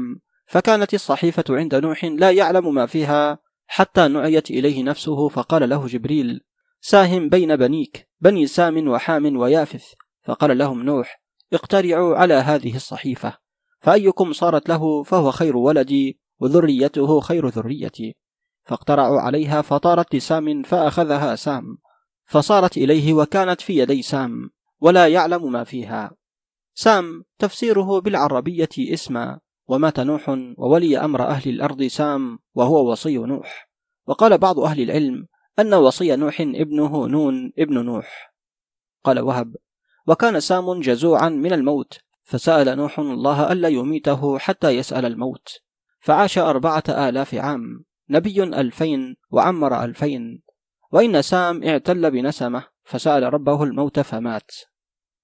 قال وهب أتى الحواريون عيسى ابن مريم فقالوا له يا روح الله وكلمته أرنا جدنا سام ابن نوح ليزيدنا الله يقينا؟ فسار بهم عيسى إلى قبر سام فقال أجب بإذن الله يا سام بن نوح. فقام بقدرة الله كالنخلة السحوق. قال له كم عشت يا سام؟ قال له عشت أربعة آلاف سنة تنبيت ألفين وعمرت ألفين. قال له عيسى فكيف كانت الدنيا عندك؟ قال له سام كبيت ببابين دخلت من هذا وخرجت من هذا. ثم إن سام قرع بين أولاده في الصحيفة فصارت إلى أرفخشد فعلم سام أنه خير ولده فأوصى له واستخلفه وولي أرفخشد وتفسير أرفخشد بالعربي مصباح مضيء.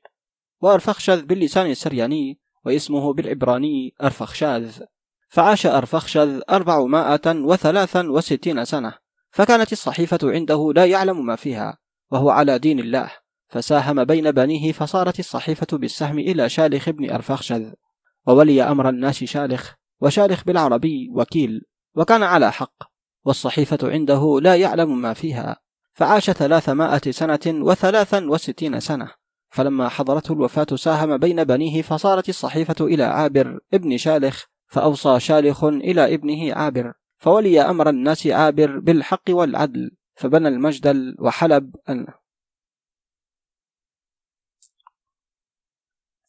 فبنى المجدل وحلب النهر. والصحيفة عنده لا يعلم ما فيها حتى أراد الله تفرقة الألسن للذي سبق في علمه لظهور الحجة.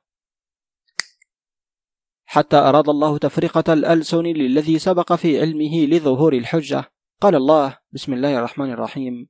واختلاف ألسنتكم واختلاف ألسنتكم وألوانكم إن في ذلك لآيات للعالمين.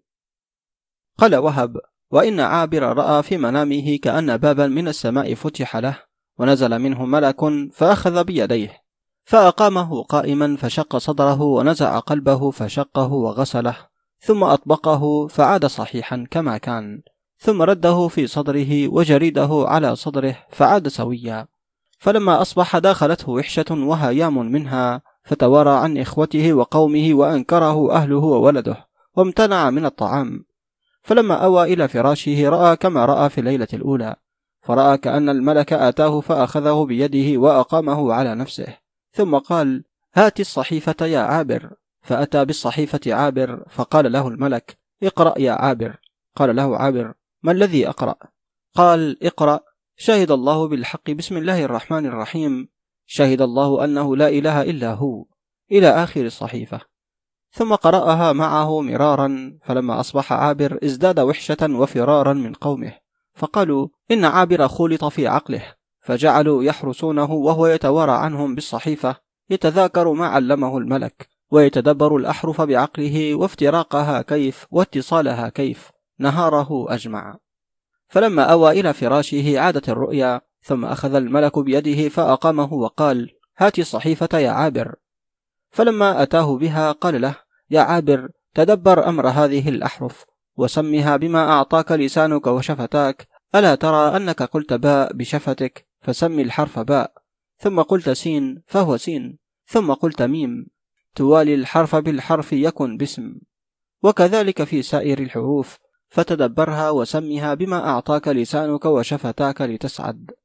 فلما أفاق عابر تدبر الصحيفة كما رأى فسهل عليه أمرها وفتحت له قراءتها. فقرأها وعلم ما فيها فدعا ابنه هود وهو هود النبي صلى الله عليه وسلم. فقال له يا هود إن الله اختصني بعلم عظيم جليل القدر لنا به الشرف في الدنيا والآخرة. ثم أخرج الصحيفة فقرأها فقال له هود يا أبتي رأيت رؤيا كأن آتيا أتاني فأطعمني طعاما فلما وصل إلى جوفي تضوع له من فمي نور ملأ ما بين المشرق والمغرب. قال له عابر أنت يا بني صاحب الصحيفة سيقال لك وتقول فاحترس بما في يديك. ثم تبلبلت ألسن الخلق فأقاموا بالمجدل وبأرض بابل يموجون ويعالجون اللغات فسلبوا اللسان السرياني إلا أهل الجودي. فإنهم لم يعتوج لهم لسان يتكلمون بالسرياني. وأجرى جبريل صلى الله عليه على لسان كل أمة لغة فنطق الناس بالألسن العجمي والعربي وأفصح يعرب بالعربية وأفصح يعرب بالعربية. وهود أبوه فالغ ابن عابر أخو هود بالجودي يتكلم بالسرياني. ويتكلم مع عابر جميع إخوته وبني عمه إرم ابن سام. ما خلا الفرس فإنها تكلمت بلسان أعجمي وأما عاد وثمود وتصم وحديس وعملاق ورائش فإنهم نطقوا مع ابن عمهم عابر بالعربية. فأدركتهم بركتها وشرفوا وتغلبوا على جميع من كان معهم من الألسن حتى زهوا على الناس وأظهروا فيهم الطغيان وأشرفوا على الناس وكانوا كذلك إلى حين والناس إذ ذاك ببابل. قال وهب ولما تغلب المتعربون من ولد سام ابن نوح على الناس ببابل وطغوا عليهم وعاثوا فيهم بعث الله إليهم أخاهم هودا نبيا فدعاهم إلى طاعة الله فعتوا وهو قول الله تعالى بسم الله الرحمن الرحيم وإلى عاد أخاهم هودا فإنه لما تغلب بنو عابر على جميع أهل الألسن وقهروا الناس هبت الرياح الأربع الصبا والدبور والشمال والجنوب وهو أن تقف وتستقبل بوجهك مطلع الشمس فما هب عن وجهك فهو صبا. وما هب عن يمينك فهو جنوب وما هب عن شمالك فهو شمال وما هب عن خلفك فهو دبور. قال وهب ولما هبت لقوم تبعوا ريح الصبا أين سارت؟ واقتدوا بها وهم بنو حام فساروا حتى نزلوا اليمن ولم يسمى إذ ذاك يمن. ثم هبت بعدهم ريح فتبعها قوم من بني يافث وهم القوط فنزلوا بجوار بني حام والموضع الذي نزلت به بنو حام يسمى العالية. والموضع الذي نزلت فيه بنو يافث يسمى الهيفاء.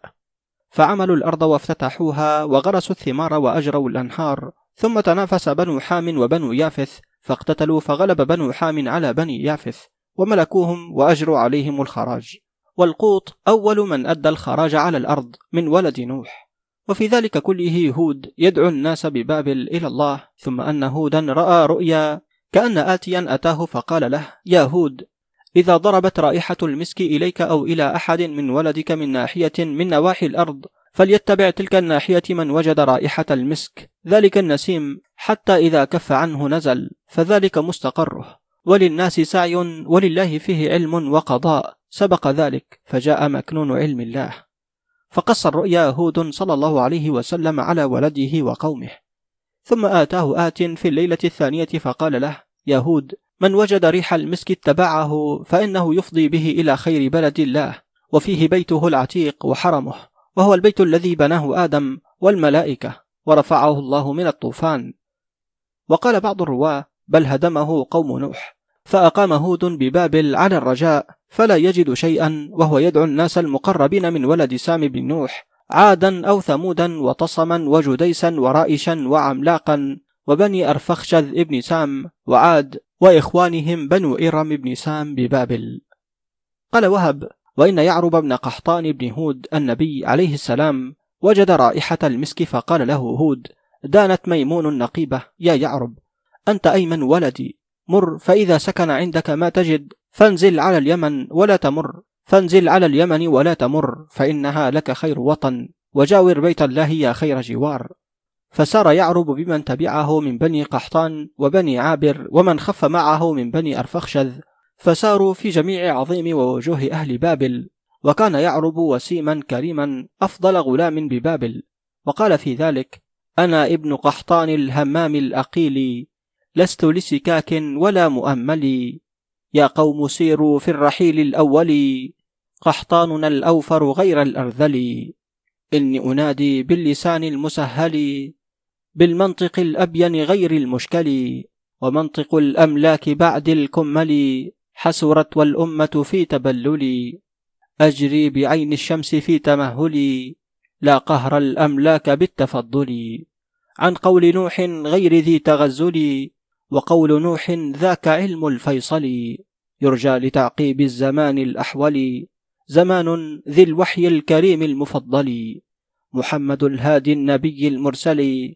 والناس عند سبقنا بمعزل عن خير قول قلته وأجمل لله در الماجد المستقبل. قوله بمنطق الأملاك قوله بمنطق الأملاك بعد الكمل طعن في علم ما يكون بعده.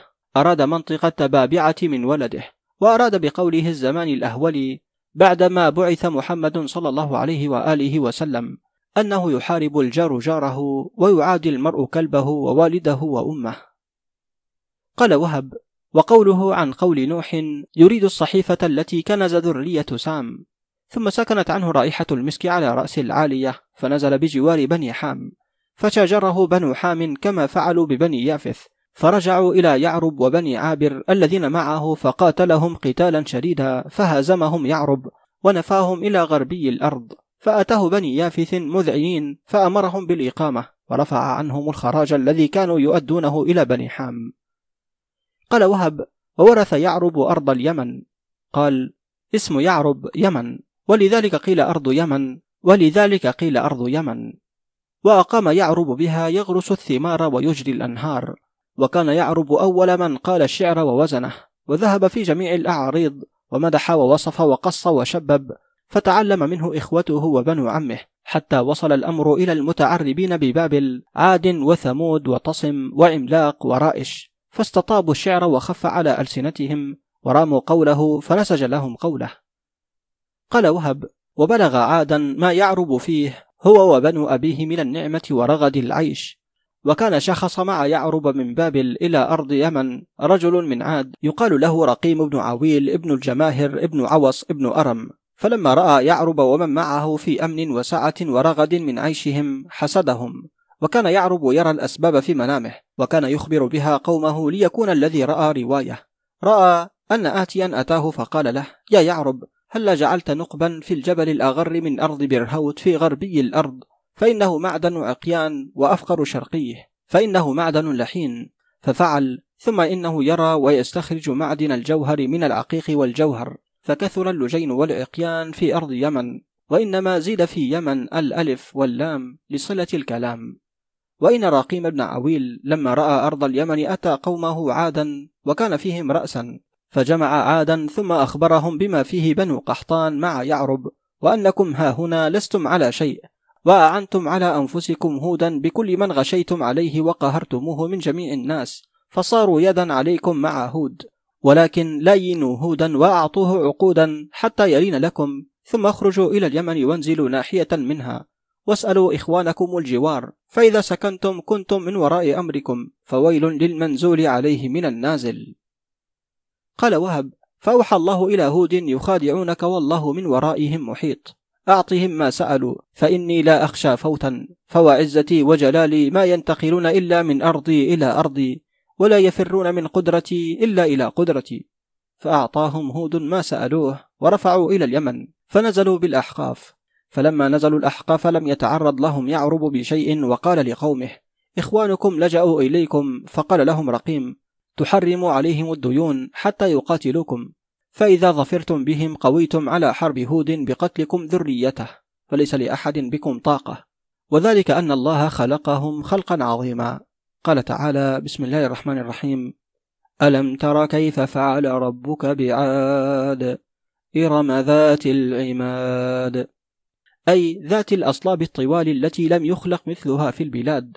ثم إن عادا شاجرة يعرب وبني قحطان وتسببوا إليهم للحرب. فقال يعرب يا بني قحطان إن كان أعطى الله عادا أعظم الأجسام فقد أعطاكم الصبر والجلد فقاتلوهم بإذن الله تعالى. ثم التقى بنو قحطان ويعرب ومن معهم مع عاد بموضع من اليمن يقال له بارق بين الأحقاف والعالية. فاقتتلوا قتالا شديدا فهزمهم يعرب وقتلهم مقتلة عظيمة. فقال يعرب في ذلك لعمري لقد شادت على الدهر خطبة سيوف بني قحطان في يوم بارقي. لقد حضرت عاد إلى الموت ضحوة وللمرهفات الغر فوق العواتق. دلفنا إلى عاد بجمع كأنه على الأرض يعدو كالسيول الدوافق. أرادوا دفاع الله والله غالب فكن عليهم منه إحدى الصواعق. لنا لجة وسط العجاج يرى لها على فارسات الصبر حر الودائق. إذا عججوا أو لججوا خلت جمعهم صخورا تدلت من رؤوس الشواهق. بكل فتى ماض على الهول باسق يلاقي المنايا بالسيوف البوارق. نفينا بني حام عن الأرض عنوة إلى الجانب الغربي رجم المضايق. لنا شرفات العز من حصن عابر علونا بها عن كل بان وسابق. أبونا هو الهادي النبي الذي له على أمم الدنيا عهود المواثق. سمونا إلى هود ومن كان مثلنا يقول بفخر واضح النور صادق قال وهب وإن الله أنزل على هود صحيفة أمره فيها بالحج إلى البيت الحرام وأنزل عليه ما بقي على أبيه من العربية وأنزل عليه ألف باء تاء ثاء ألف باء تاء ثاء وباقي الحروف العربية فأنزل لها تسعة وعشرين حرفا.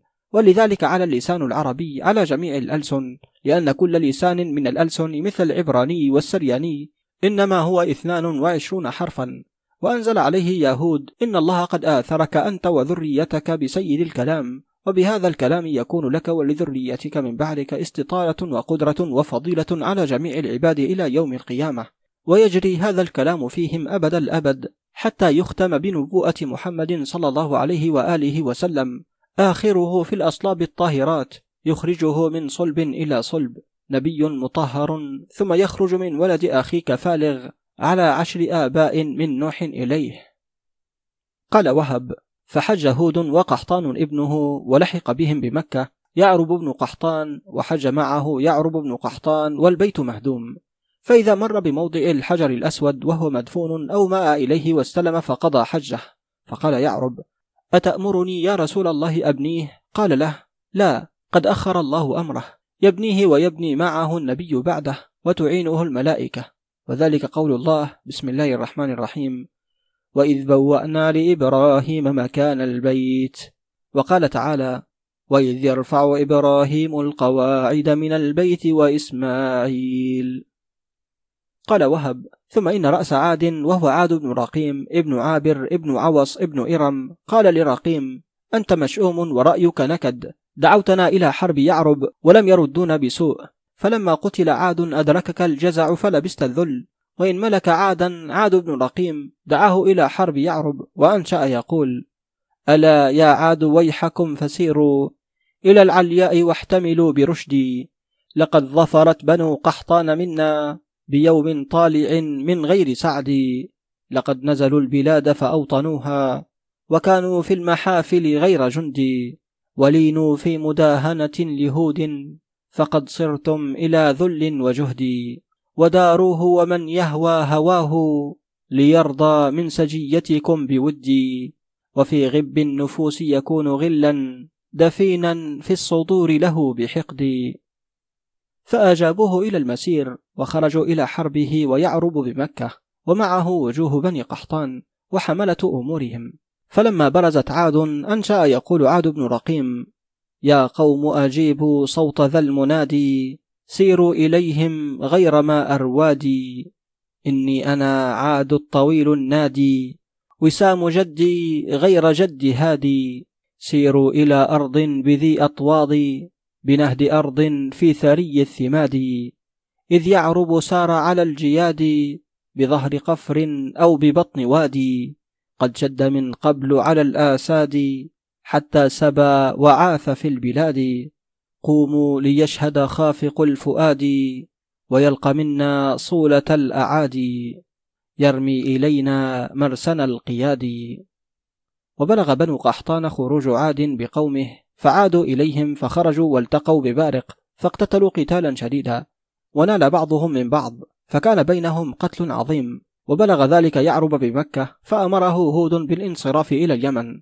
فلما جاءهم يعرب تهيأ للزحف إلى عاد وإن الله أمر هودا بالمسير إلى اليمن لينذر عادا ويدعوهم إلى طاعة الله تعالى.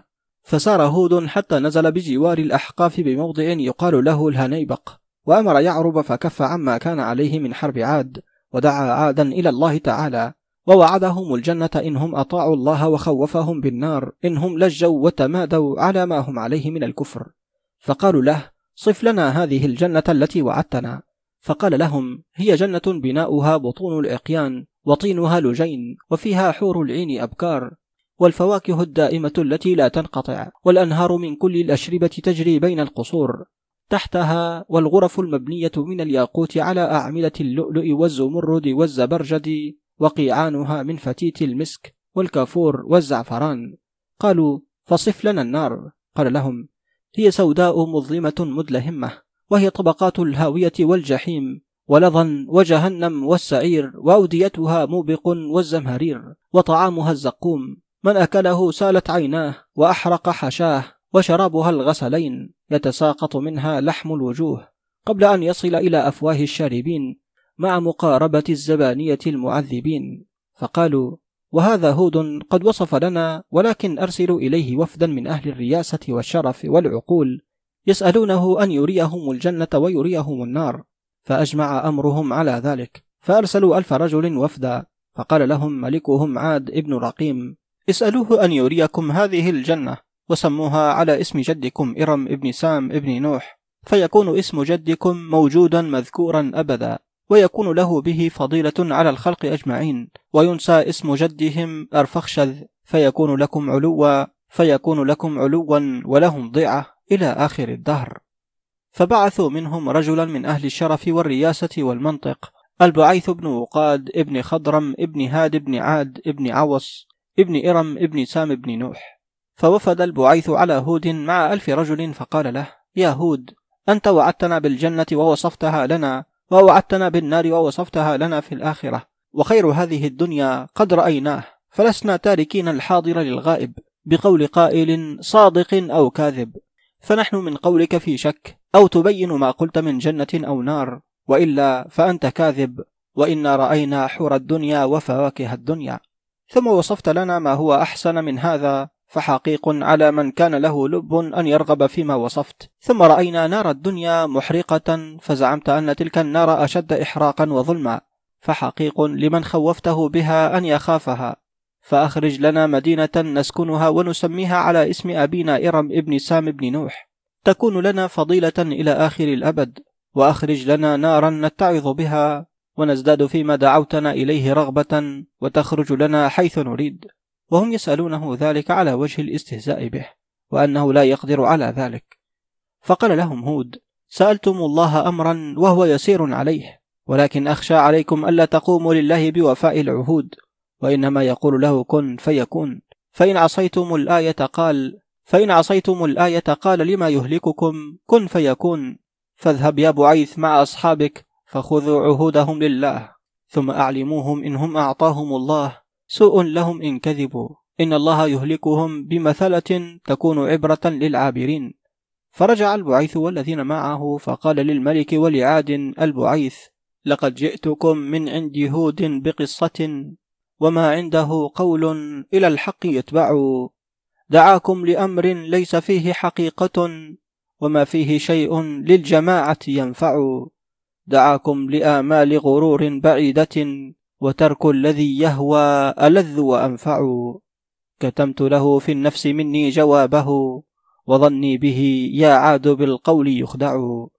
وإني مشير فيكم بنصيحة وإن أصبحت عاد تطيع وتسمع. فإن تقبلوا رأيي تنالوا سعادة خذوه برشد في الذي قال أو دعوا ذروني أقل من قبل يبدأ قائل. فإني له إن قلت بالفلج أطمع. قال له عاد ما رأيك يا بعيث؟ قال له نسير إلى هود فنسأله أن يخرج لنا هذه المدينة في الحفيف وهو واد يسيل ويخرج من بين جبال وجزر سود شعث والحفيف نهر يسيل ليلا ونهارا بالرمل يتهيأ بالرياح العواصف. فخرج من عاد ثلاثة آلاف وفدا إلى هود فأتوا هودا فقالوا له يا هود أخرج لنا هذه المدينة على عهد الله علينا وعلى قومنا أن نؤمن وأخرجها لنا بنهر الحفيف. فسار معهم حتى وقفوا على الحفيف. فقال لهم هود اذهبوا عني إلى نجاد الأحقاف فإذا هب لكم نسيم المسك أقبلتم إلي. فذهبوا وناجى هود ربه فأخرجها الله قصور قصور الياقوت على أعمدة اللؤلؤ والزمرد والدر والزبرجد وقصورا مبنية بلبن اللجين والعقيان. وقيعانها بالمسك والكافور والزعفران. فلما رأوا ذلك عشيت أبصارهم وخشعت قلوبهم وداخل قلوبهم منها رعب ورقي إليهم منها نور كشعاع الشمس. فقال لهم هود هذه التي اسمها إرم على اسم أبيكم فإن آمنتم كان لكم بها فضيلة على الخلق إلى يوم القيامة وإن رغبتم فإن الله قوي عزيز يهلككم كما أهلك من قبلكم ممن كان أشد منكم عتوا في الأرض. فأنا أعلم أنكم لم تؤمنوا ولن يراها أحد من خلق الله إلا رجل من أمة محمد صلى الله عليه وآله وسلم. قال وهب ابن منبه رآها تميم الداري زمان عمر بن الخطاب ثم هموا بدخولها فعميت أبصارهم واقشعر جلودهم فولوا مدبرين. فقال لهم مسعان ابن عفير ويحكم آمنوا فإنها آية من الله. فقالوا إن هودا لساحر من سحرة أرض بابل. قال لهم مسعان آمنت بما جاء به هود. ثم ساروا ومعهم مسعان يعظهم حتى بلغوا موضعا يقال له لكنة المعتال.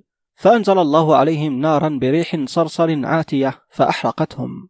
وخلص مسعان فلذلك الموضع يسمى الحرقانة. إلى اليوم فانطلق مسعان سالما حتى أتى عادا ليلا أول رقدة فانطلق مسعان سالما حتى أتى عادا ليلا أول رقده فاستوى على شرف من رمل ونادى بأعلى صوته وهو يقول شعرا قد منحت القوم رشدا ناصحا فأبى لي النصح من قد وفدوا. آمنوا بالله وارضوا بالذي قال هود يا لقوم اعبدوا بعد أن ساروا وسألوا آية فرضوها بعد عقد عقدوا. جعلوا الآية فيهم نسبا كانتساب الأب لما وردوا ثم قالوا إنما هم إرم وهي بحر عليها وكدوا. فرضى هود بما قالوا معا فسنى المسك ولاح العمدا قد رضوها فرأوا نسبا وإليها بعد عاد قصدوا. ثم خانوا بعد صلح ورضا وعهود لنبي عهدوا. إنما مهرج شؤم وبه عن هوى هود لعمري عمدوا حلت النار لهم فاحترقوا وكذا النار عليهم تقدوا أوقد النار عليهم خيرهم ما نجا غيري منهم أحد. ويل عاد ثم يا ويل لهم قدموا شيئا فهاهم وجدوا. ومهرج هو الذي أمرهم ألا يؤمنوا لهود. وأنها لما سمعت عاد قول مسعان ثاروا إليه في جوف الليل فقص عليهم ما كان من شأنهم فصاروا إليه يدا واحدة وقالوا له يا مسعان لقد دلنا شعرك على هوجك ولقد أعميت على وفدنا بالهوى ولمسعان منعة بإخوته وولده وقومه فكرهوا أن يسرعوا إليه بسوء حتى يعذروا إلى قومه. فلما أعذروا إليهم قال له قومه يا مسعان ما حملك على خلاف جماعة قوم عاد؟ قال لهم مسعان لقد أوضحت لهم المنهاج أنرت لهم السراج لئلا يجهلوا الحق لاشتباه الفتنة وتخليط العمى. إني رأيت آية باهرة للعقول أقام الله علينا بها حجة ثم صدرنا إلى قومنا منذرين لهم فرجعوا عنه إلى جماعة يعتذرون عنه.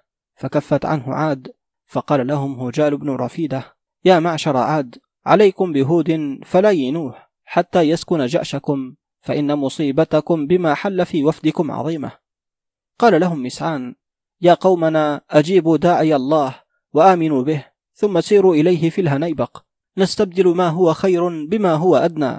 قالوا له لا حاجة لنا بقولك يا مسعان. فأنشأ مسعان يقول شعرا إلى جزع الهنيبق عاد سيري توافي الأمن والرأي المبينا. وتبدو لي الحارون وحقف رمل وتترك بارقا أبدا حزينا وترتحلي إلى بلد كريم وتتخذ المصانع والعيونا من الماء المعين وكل غرس بها ترضونه عنبا وتينا وتتخذون فاكهة وزرعا وماء في جعافره معينا ترون برأيكم فيها بحزم إذا ما كان رأيكم مبينا. وإن عادا عملت مهدا فاسدا للماء غرسوا تحته الجنات فكانت عجيبة بها من جميع الفواكه والزرع. وأقاموا على ملاينتهم لهود حولين كاملين يرجو إيمانهم وهم من ذلك في حيرة ويعرب معتزل لحربهم. فأرسل إلى هود أن عادا قد مردت وأصرت فأذن لي في حربهم. فأرسل إليه هود أن أمر الله أعظم من حربك. فكف. قال وهب وإن الله تبارك وتعالى رفع عن عاد الغيث عامين العامين اللذين هادنوا فيها هودا فهلكت زروعهم وأسرع الهلاك في جناتهم وهلكت أنعامهم وأسرع الهلاك في أموالهم فأتوا إلى ملكهم عاد فشكوا إليه ما نزل بهم فقال استسقوا فقصدوا إلى شيخ لهم يقال له قيل ابن عنز. كان طلق اللسان خطيبا. فقدموه وخرجوا خلفه فأنشأ أبو الهجال يقول ألا يا قيل ويحك قم فهينموا لعل الله يسقينا غماما. فيسقي أرض عاد إن عادا قد أمسوا ما يبينون الكلاما. فما ترجو بها غرسا وزرعا ولا الشيخ الكبير ولا الغلاما.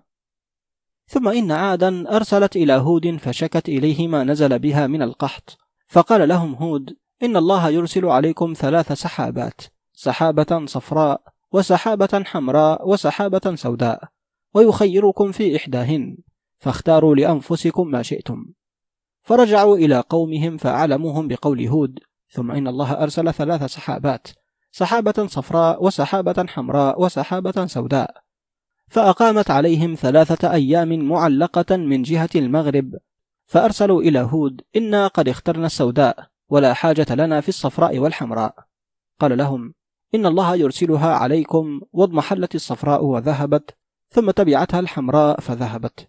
ثم أرسل الله عليهم ريحا صرصرا أحمت الشجر ولونت الزرع. وكان درب العرب في الغربي من اليمن وكان في الدرب ثلاثة فجوج فنفحت عليهم من الفج الأوسط من الدرب فلذلك الفج يسمى إلى اليوم فج العقيم. وكان في طاعة عاد خمسمائة رجل طوال الأجسام كما ذكر الله. فخرج منهم ثلاثمائة رجل إلى الفج يريدون يبنون الفج لدفع الريح وتعسكر الباقون إلى هود لئلا يحاربهم من خلفهم وبينه وبينهم ثلاثة أيام وبينهم وبين يعرب شهران. وإن عادا ابن رقيم وإن عادا ابن رقيم ملكهم انتصب إلى هود بعاد وتكفل الطوال بالفج فجعلوا إذا وضعوا حجرا قلبته الريح فقالوا اجعلوا رجالا منكم يردون الريح عن البناء حتى يثبت. فقدموا الحلخال وكان أطول عاد جسما وأشدهم بطشا. وخرج إليه هازل ابن غسان فأمسك عنهم الريح وأسسوا بنيانهم إلى آخر النهار. فعصفت الريح وصرصرت فأخذت رأس الحلخال وهازل فنزعت رؤوسهما بقلوبهما وأكبادهما وحشى أجوافهما. فرمت بهما وألقت أجسامهما وبقي الأساس على حاله لما أراد الله من هلاكهم. وكان ذلك يوم الأحد ثم أرسل الله الريح يوم الاثنين أول النهار لينة لما أراد الله من هلاكهم ويجعلهم مثلا للأولين والآخرين وعبرة للعابرين. فلما غدوا الفج قلبت الريح الحجر فأخرجوا شدادا ابن حمام والأمنع ابن أصبغ إلى آخر نهارهم. فهبت الريح وصرصرت ثم أخذت رؤوسهما فنزعتهما بالأحشاء وألقت بأجسامهما. ثم قام يوم الثلاثاء سجار بن الهيعقان ومبدع بن قفال فنزل بهم مثل ما نزل بأولئك. ثم قام يوم الإربعاء يافث بن شرعب وسلاف بن الهيلجان فمثل ذلك. ثم قام يوم الخميس شرس بن عقاب وسجيل بن واغل فمثل ذلك. ثم قام يوم الجمعة تبان بن واقد وميدعان بن السبل فمثل ذلك. ثم قام يوم السبت سرحان بن عنبل وعامر بن سالف فمثل ذلك. ثم قام يوم الأحد الرفصان بن هزيم فمثل ذلك. وخلفه الهندوان بن العميل فمثل ذلك. فاشتدت الريح وصرصرت لتمام سبع ليال وثمانية أيام فعصفت الريح وصرصرت فلم تدع منهم أحدا. وهدمت الجبال وخددت الأرض وحطمت الشجر وأخذت الحجر. كما قال الله تبارك وتعالى بسم الله الرحمن الرحيم. وفي عاد إذ أرسلنا عليهم الريح العقيم. ما تذر من شيء أتت عليه إلا جعلته كالرميم. فأخرجتهم من الكهوف والقنون فكانوا كما قال الله بسم الله الرحمن الرحيم. وأما عاد فأهلكوا بريح صرصر عاتية. سخرها عليهم سبع ليال وثمانية أيام حسوما فترى القوم فيها صرعى كأنهم أعجاز نخل خاوية فهل ترى لهم من باقية فلم يبق منهم إلا ميسعان بن عفير وبنوه الذين آمنوا معه وإنهم لعلى الدنيا إلى اليوم ولم يبق من الكافرين أحد فقال في ذلك ميسعان ألم تر الريح العقيم إلا يدا والعارض العراض فيها الأسودا تمطر بالنار وتهمي بالردى تخدد الأرض وتذري الجلمدا أرسلها صرا عليهم سرمدا أضحت بها عاد رمادا أرمدا فلم تدع في الأرض منهم أحدا إلا هشيما بالمنايا والردى قال وهب وإن الله أنزل على هود أربع صحف. ثم إن الله تبارك وتعالى قبض هودا ودفن بالأحقاف. بموضع منه يقال له الهنيبق بجوار الحفيف. فإن نهر الحفيف أخرج الله فيه الماء المعين وغرست فيه الثمار من يوم أخرج الله فيه آية هود. قال وهب عن ابن عباس أن هود النبي عليه الصلاة والسلام أرى عادا الآيتين الجنة والنار. فأما النار فرأوها في وادي برهوت وزعم أن ببرهوت عينا من عيون جهنم وأن جهنم في أرض المغرب يسكن عليها شرار خلق الله وهم الحبشة. قال وهب وأراهم الجنة بنهر الحفيف. قال وصار أمر هود إلى وصيه ابنه قحطان. فقام قحطان بأمر الله وهو خليفة هود. وأنه تغلب بآذربيجان الإسكينان ابن جاموس ابن جلهم ابن شاد ابن علجان ابن يافث ابن نوح. فغلب على جميع الألسن ببابل بعد هود وتصم وجديس وعملاق فهربت بنو عملاق إلى بيت مكة إلى جوار قحطان. ولحقت بهم رائش وتبعتهم تصم وجديس. فنزلوا اليمامة. ورحلت ثمود ونزلوا بمأرب من أرض اليمن. وشكوا إلى قحطان ما نزل بهم من الإسكنان ابن جاموس. فجمع قحطان أهل اللسان العربي وزحف إلى بابل يريد الإسكنان بآذربيجان وانتصب له الإسكنان في بني يافث فلقيه قحطان فهزمه وقتل الإسكنان وفضت جموعه من بني يافث إلى أرض أرمينية وإلى ما خلفها من الأرض وما والاها وهربت القوط والسكس والإفرنج وهم بنو عرجان ابن يافث ولحق بهم إخوتهم الصقالب بنو عرجان ابن يافث. قال وهب وكان قد تملك بيت المقدس وملك الشام نمرود بن كنعان ابن ماريع ابن كنعان ابن حام ابن نوح وأنه زحف إلى بيت المقدس وقحطان بسمرقند فلم يكن لبني عملاق به طاقة فأجابوه ودفعه رائش بن لاوذ ابن سام ابن نوح فقتلهما فمن بقي من رائش صاروا في إخوانهم عملاق في آخر الدهر. فأول قبيل انقطع عن الدنيا من ولد إرم ابن سام عاد ورائش. وبلغ قحطان خبر نمرود ابن كنعان فأقبل إليه بجموعه فلم يستطع بنو حام مدافعة بني سام ومن لف إليهم من بني يافث. فهربت النوبة والفراور إلى المغرب فنزلت بجوار القوط من بني يافث ولكنهم تقربوا إلى المغرب وكان القوط قبل ذلك باليمن. فتبعتهم عاد إلى الشام وهربوا من قحطان إلى المغرب وإن قحطان لما نزلوا على بني كنعان ببيت المقدس وخذلهم إخوانهم من بني حام ورحل عنهم القوط فنزلوا على النيل. أخذ نمرود أسيرا فقتله وصلبه ببيت المقدس. وكان النمرود بن كنعان أول من قتل وصلب. ثم حج قحطان ورجع إلى اليمن فعاش مدة طويلة ثم مات بمأرب. وولي أمره ابنه يعرب ابن قحطان. وكان ولي الملك من ولد قحطان لصلبه عشرة إلا أنهم من تحت ملك أخيهم يعرب ابن قحطان. وهم جرهم ابن قحطان وعاد بن قحطان. وناعم بن قحطان وحضرموت بن قحطان وظالم بن قحطان وغاشم بن قحطان وأيمن بن قحطان وقطان بن قحطان والسلف بن قحطان وهميسع ابن قحطان. فولي جرهم ابن قحطان أمر مكة فتملك أمر من كان بها وولي عاد ابن قحطان أرض بابل وولي حضرموت ابن قحطان أرض الحبشة وولي ناعم بن قحطان عمان وولي أيمن بن قحطان الجزيرة. فلم يكن من هؤلاء من لم ينل الملك ويعرب يملكهم كذلك. وعاش يعرب مدة طويلة ثم مات فولي يشجب ابن يعرب بعد أبيه وكان سقيما فدم به السقم حينا ثم مات ولم يعمر في الملك. فلما مات يشجب ادعى كل رجل شريف من بني عابر الملك وأراد أن يتمنع ومرج أمر الناس فقام عبد شمس بن يشجب فجمع بني قحطان وبني هود فملكوه على أنفسهم.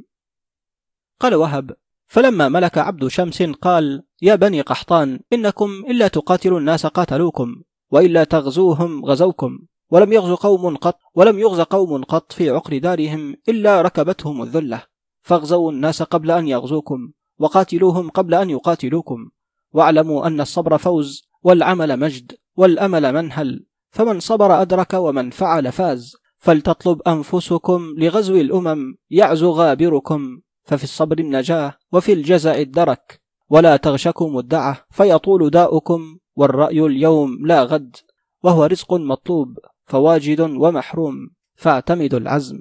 وكل ما هو كائن كائن وكل جميع بائن والدهر صرفان صرف رخاء وصرف بلاء. والدهر يومان يوم لك ويوم عليك فإن أدر يوم من يوميك فلا تقنط من الرجاء في يوم معقب. وإن الناس رجلان رجل لك ورجل عليك والزمان دول له حين ينصر وحين يغدر والناس مجتهدون فمن لقي رشدا كان محمودا ومن لقي غيا كان مذموما. ورأي الناس منتظرين كل محتال لثواقب الدهر غير محتال للموت والتجارب علم والعزم عون. وكل هذا الناس بنو الدنيا صحبوا أقدارها خيرا وشرا. راجين خائفين ليس أحد آخذا منها عهدا ولا آمنا منها غدرا. قاصدين أجدادا حتمت وأقدارا قسمت. حتمها غير نائم وقسمها من لا يلومه لائم. فقد يسعى المرء إلى ميقات يوم فيه فراق الدنيا أو بلوغ العليا. والدنيا صاحبة الغالب وعدوة المغلوب. والصبر باب العز والجزع باب الذل. وليس جمع خير من جمع. ولكن جد خير من جد ولرب حيلة أزكى من قوة وكيد أسرع عيانا من جيش والأمل الحالب ولقدر الغالب والمرء الحازم من كيس دهره خالص محملا في بادله اقتصاده في دوله. قدر ولم ينظر وبلى يخذل حذر من دهره ما لم ينزل به شرف. همته بمحل النجم لم يرض من الزمان بأيسر خطة. فلا تصحبوا التواني فإنه شر صاحب. ولا ترضوا بالمنى فإنه مراتع العاجزين. ولا تقروا على ضيم فإنه مصارع الأذلاء. فقوموا قبل أن تمنعوا القيام. قال وهب فأجابوه فسار إلى أرض بابل فافتتحها وقتل من كان بها من البوار حتى بلغ أرض أرمينية وافتتح أرض بني يافث. ثم أراد أن يعبر نهر الأردن يريد الشام فلم يستطع ذلك. فقيل له أيها الملك ليس لك مجاز غير الرجوع في طريقك. فبني قنطرة منجة وهي من أوابد الدنيا وجاز عليها إلى الشام. والشام اسم أعجمي من لغة بني حام وهو طيب تفسيره بالعربي. فأخذ الشام إلى الدرب ولم يكن خلف الدرب أحد. ثم نهض إلى المغرب فبلغ النيل فنزل عليه فدعا أهل مشورته. ثم قال لهم إني رأيت أن ابني مصرا بين هذين البحرين يكون صلة بين المشرق والمغرب فإنه يلجأ إليه أهل المشرق والمغرب. قالوا له نعم الرأي أيها الملك. فبنى المدينة وسميت مصر. كما قال لهم وبنو حام بالمغرب سكنوا براري مصر فوصل إلى قمونية والقوط من ولد يافث بقمونية. قال وهب وإن عبد شمس كل من قتل من الأمم سبى ذراريهم وعيالاتهم ولذلك سمي سبأ. وإن سبأ ولي على مصر ابنه بابليون وإليه تنسب مصر لملكه عليها. ثم انصرف سبأ عبد شمس يريد مكة فسار بالعساكر على الشام وأوصى ابنه بابليون وأنشأ يقول الأقل لبابليون والقول حكمة؟ ملكت زمام الشرق والغرب فأجملي. وخذ لبني حام من الأمر وسطه فإن صدفوا يوما عن الحق فاقتلي. وإن جنحوا بالقول للرفق طاعة وإن جنحوا بالقول للرفق طاعة يريدون وجه الحق والعدل فاعدلي. ولا تظهرن الرأي في الناس يجتروا عليك به واجعله ضربة فيصل ولا تأخذن المال من غير وجهه فإنك إن تأخذه بالرفق تسهلي. ولا تتلفن المال في غير حقه وإن جاء ما لا بد منه فابذلي. وداوي ذوي الأحقاد بالسيف إنه متى يلقى منك السيف ذو الحقد يعقلي وخذ لذوي الإحسان لينا وشدة ولا تك جبارا عليهم وأمهلي. وكن لسؤال الناس غيثا ورحمة ومن يك ذا عرف من الناس يسألي. وإياك والسفر الغريب فإنه سيثني بما توليه في كل منهل قال وهب ورجع سبأ إلى اليمن فبنى السد الذي ذكر الله في كتابه وهو سد فيه سبعون نهرا ويقبل إليه السيل من مسيرة ثلاثة أشهر في ثلاثة أشهر. وإن سبأ لما أسس قواعد السد لم يتم له بناؤه حتى نزل به الموت وكان عمره خمسمائة عام وسبعين عاما وكان ملكه خمسمائة عام فدعا بحمير وكهلان ابنيه وكان لسبأ عدد عظيم من ولده غير أنه لم يكن له من ينقل ملكه إليه إلا إلى حمير وكهلان. وإنه لما مات سبأ صار الملك بعده إلى ابنه حمير. وقال ابنه حمير يرثي أباه سبأ وهي أول مرثية في العرب. فأنشأ يقول عجبت ليومك ماذا فعل؟ وسلطان عزك كيف انتقل؟ فأسلمت ملكك لا طائعا وسلمت للأمر لما نزل. فيومك يوم وجيع العزاء ورزقك في الدهر رزق جلل. فلا تبعدن فكل امرئ سيدركه بالمنون الأجل. لأن صحبتك بنات الزمان وبدت يد الدهر وجه الأمل. لقد كنت بالملك ذا قوة لك الدهر بالعزعان وجل. بلغت من الملك أعلى المنى نقلت وعزك لم ينتقل. فطحطحت في الشرق آفاقه وجبت من الغرب حرب الدول. شريت مع الدهر إطلاقه فنلت من الملك ما لم ينل. وحملت عزمك ثقل الأمور فقام بها حازما واستقل. فأبقيت ملكك بالحافقات وليس لرأيك فيها زلل. له قدم بمحل العلا فزلت بك النعل عنه فزل. فسام لك العيش عيب الهوى. شربت بذلك نهلا وعل. صحبت الدهور فأفنيتها. وما شاء سيفك فيها فعل. بنيت قصورا كمثل الجبال. ذهبت ولم تبق إلا الطلل. وجردت للدهر سيف الفنا. تطاير عن جانبيه القلل. نعمنا بأيامك الصالحات. شربنا بسجلك وبلا وطل. تؤمل في الدهر أقصى المنى ولم ندر بالأمر حتى نزل. فزالت لفقدك شم الجبال ولم يك حزنك فيها هبل. كأن الذي قد مضى لم يكن وفقدك بعد الفناء لم يزل. وللدهر صرف يريد الردى فصرح عن قيل ما لم يقل. نهار وليل به مسرعان فهذا مقيم وهذا رحل. يسومان بالخسف ما يبديان أطاعا لما شاء فينا لأل فيا عبد شمس بلغت المدى وشيدت مجدا فلم يمتثل. وشيدت ذخرا لدار البقاء فلما أفلت إليها أفل. فلم يبق من ذاك إلا التقى. وذاك لعمري أبقى العمل فأحكمت من هود المحكمات وآمنت من قبله بالرسل وأحرمت بالبيت توفي النذورا كما كان هود لديها فعل فطفت فأهللت حتى إذا أناف الهلال بها واستهل. رحلت وزادك خير التقى وقوضت عن حرميها بحل.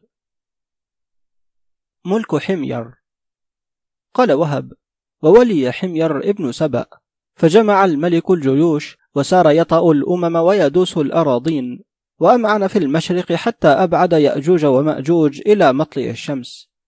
وبقي قبائل من ولد يافث تحت يده وهم الترك والزط والكرد والصعد والخزر والقذر والديلم وفرغان. ثم قفل نحو المغرب كما فعل أبوه سبأ فسار حتى نزل بمكة فأتاه قبائل من اليمن من بني هود يشكون إليه ثمود بن عابر ابن إرم وما نزل بهم منه من الخسف والظلم. وأتاه رسول أخيه بابليون من مصر يستدعيه لنصرته على بني حام. وذلك لما بلغ بني حام موت سبأ ابن يشجب. عتوا على بابليون بمصر. وكان بالشام قبائل من ولد كنعان ابن حام. وهم بنو ماريع ابن كنعان. وكان نزول الحبشة بني كوش ابن حام على النيل إلى برية الرمل فتداعوا على مصر يريدون خرابها فرجع حمير إلى اليمن وأخرج ثمودا من اليمن فأنزلهم أيلة من أرض الحجاز فعمروها من أيلة إلى ذات الآصاد إلى أطراف جبل نجد وذات الآصاد نهر من أنهار الحجاز وهو يجري في صفا أملس يرده الحافر ولا يرده الخف تزلق فيه. فقطعت فيه ثمود الصخر لطرق الإبل لمراعيها ونحتوا في جباله البيوت. سترة من حر الشمس في الحجاز. قال تعالى بسم الله الرحمن الرحيم. وثمود الذين جابوا الصخر بالواد. وقال وتنحتون من الجبال بيوتا فرهين. وفي ذات الآصاد كان السبق بين قيس ابن زهير العبسي وحذيفة بن بدر الفزاري وفيه حبس فرس زهير داحس والتي صارت بسببها حرب داحس والغبراء المشهورة عند العرب. فقال في ذلك قيس شعرا كما لاقيت من حمل ابن بدر وإخوته على ذات الآصاد هم فخروا علي بغير فخر وردوا دون غايته جوادي وكنت إذا منيت بخصم سوء دلفت له بداهية نادي فإني الصقر منطلق كريم وسوف أريك من طعن الطراضي أقاتل ما أقاتل ثم آوي إلى جار كجار أبي دوادي مقيما وسط عكرمة بن قيس وهوب للطرائف والتلاد كفاني ما أخاف أبو بلال ربيعة فانتهت عني الأعادي. قال وهب ونزل حمير بدمشق فقاتل بني ماريع حتى غلبهم وأجرى عليهم الخراج. ثم مضى إلى الحبشة فلقيهم بالقيس والبهجة فهزمهم على النيل فتبعهم حتى بلغ بهم إلى البحر المحيط من المغرب فأذعنوا وأجرى عليهم أتاوة يؤدونها كل عام. فضرب الحبشة في غربي الأرض سبعة أشهر في سبعة أشهر ثم رجع عنهم على النيل إلى مصر فتزود من مصر ثم مضى في المغرب حتى بلغ إلى البحر المحيط ثم أجرى على القبط الخراج. قال وهب ولما توجه حمير إلى المغرب أقام في المغرب مائة عام يبني المدن ويتخذ المصانع فمات بعده أخوه بابليون بمصر وولي أمر المغرب امرؤ القيس ابن بابليون وتكبرت عليه ثمود وطغوا على بني كنعان بالشام وعلى جميع من جاورهم. فأرسل الله إليهم صالحا نبيا وهو صالح بن عويم ابن ساهر ابن هميسع ابن همر ابن عميل ابن عابر فدعاهم إلى الله فعصوه وسألوه أن يخرج لهم آية كما سألت عاد هودا فقال لهم صالح ما هذه الآية يا قوم؟ قالوا له أخرج لنا من هذه الصخرة ناقة. فدعا الله فأخرج لهم. فكانت تشرب الماء من نهر الآصاد يوما وهم يشربون يوما. فأبوا أن يؤمنوا بعد الآية ثم ائتمروا بها ليعقروها. فمشى إليها قدار بن سالف فعاقرها فأرسل الله عليهم الصيحة فأصبحوا في ديارهم جاثمين. قال وهب وإن حمير قفل من أرض المغرب راجعا وكان يكتب بالمسند في جميع سلاحه من الحديد وفي الأجبال إذا مر عليها فأكثر من ذلك فرأى في منامه كأن آتيا أتاه فقال له اتق الله يا حمر. قال له وما لي؟ قال تكتب هذا الحط المسند الكريم على الله على الحديد والحجر والعود يدرس وتعلوه النجاسات والله كرمه واصطفاه وادخره للفرقان يأتي به محمد صلى الله عليه وآله وسلم. في آخر الزمان فصنه واحفظه. فإن الله تبارك وتعالى اصطفاه للقرآن أكرم الكتب إلى الله. واللسان العربي سيد الألسن. وللجنة خير خلق الله. ولمحمد خير البشر. ولكن استخدم هذا الخط أنت وولدك. فإن لكم به على الخلق فضيلة. إلا مبعث محمد صلى الله عليه وآله وسلم. ومر بنيك من بعدك بحفظ هذا الخط. ثم ارتفع. فلما أصبح دعا بنيه فقال يا بني إنه كان من أمري كذا وكذا. قالوا له هل رأيت شيئا؟ قال لا. قال له وائل ابنه سترى يا أبت أن الله كريم لا يمنعك شيئا إلا جعل لك منه عوضا. فلما نام الليلة الثانية أتاه آت فقال له اقرأ يا حمير. قال له وما أقرأ؟ فنظر إلى جبينه فإذا عليه خط مكتوب. قال له حمير اقرن هذا بخط أبيك المسند من الأول إلى آخره. فاستخدم هذا الخط. فقرأ حمير وردده حتى فهمه. فلما أصبح دعا بنيه وكتبه وهو هذا. ثم قال له يا حمير استخدم هذا ولا تستخدم المسند فإنه وديعة عندكم إلى وقته. وإنما قيل له المسند لأنه أسند إلى هود عن جبريل. قال وهب وإن حمير ملك الأرض ومن عليها حتى لم يبق منها مكان كما ملكها أبوه سبأ. وكان عمر حمير أربعمائة عام وخمسة وأربعين عاما. أقام في الملك أربعمائة عام. فلما جاوز مائة قال ملكت من عدد السنين هنيدة. ذا الملك عمرك زينة الأيام. وأرى الشباب يميل في لهو الصبا. ومع الشباب غواية الأيام.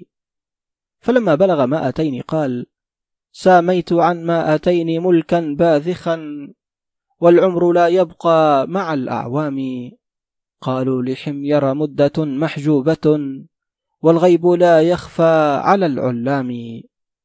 فلما بلغ ثلاثمائة قال لما ركبت من المائين ثلاثة كان الذي أمضيت كالأحلام. والعمر يدأب والمشيب كلاهما يتسابقان إلى محل حمام. فلما بلغ أربعمائة قال بدلت من ذي أربع ملكتها عوضا من الأيام بالأسقام. هيهات ما حكم الخلود وقد أبى من أن أخلد حاكم الحكام. فلما بلغ أربعمائة سنة وخمسا وأربعين سنة وأتاه وقته وأيقن بالموت دعا بنيه ثم قال لهم يا بني لم تصحبوني على عهد ألا أموت بل كنتم تنتظرونه في صباحا وأنتظره فيكم مساء. فقد حل ما كنتم تنتظرون. وقد أزف الوقت الذي ترقبون. وأمري لك يا وائل. ثم أنشأ يقول يا من رأى صرف الزمان مصورا يغدو على الآباء والأعمام. غدر الزمان بعهد ملكك فانقضى. وبعبد شمس قبل ذاك وسامي. راميت دهرك بالمنى وخطوبه. بالغدر دانية إليك روامي أزف الزمان على زمانك بغتة فغدوت مرتحلا بغير مرامي. يبكون أن مروا عليك وقلما يغني البكاء على صوى الأعلام. ولانت بعد حلوله مستيقظ من ضنك فاقرة لفضل مقامي فلما مات حمير صار أمره وملكه إلى ابنه. ونزل قصر غمدان وكان يعرب أسسه وجعل يبني فيه. ثم غزا البيت فأصلح ما كان حوله من القبائل وأمر بنقش الخط الحميري في قصر غمدان. وقال في نقش الخط الحميري عمرو بن معد يكرب ورثنا حصونا شتت الدهر أهلها أولي العز قدما والحلوم الرواجح كأن خطوطها فوقها حميرية تهاويل وشي في متون الصفائح. قال وهب وكان يقال لحمير العرنجج والعرنجج العتيق وكانت علته التي مات منها الغم. فقال يا بني إني لأجد ثقل الثرى وغم الضريح ولكن اجعلوا لي نفقا في هذا الجبل. جبل عنفر. ففعل به ذلك ابنه وائل بن حمير. فحمير أول من جعل في مغارة. وأن وائلا جعل مع حمير في تلك المغارة جميع لئمته غيرة وأنفة ألا يلبسها بعده أحد من الناس. وكتب في لوح من رخام هذا الشعر وعلقه فوق رأسه. عبر العرنجج مدة من دهره بعد الإقامة والأسى لم يعبري وأراش دهر لا تطيش سهامه ورمى فأثبت في العلا من حميري قبر الندى والجود عند محله والشخص باد فيهم لم يقبر.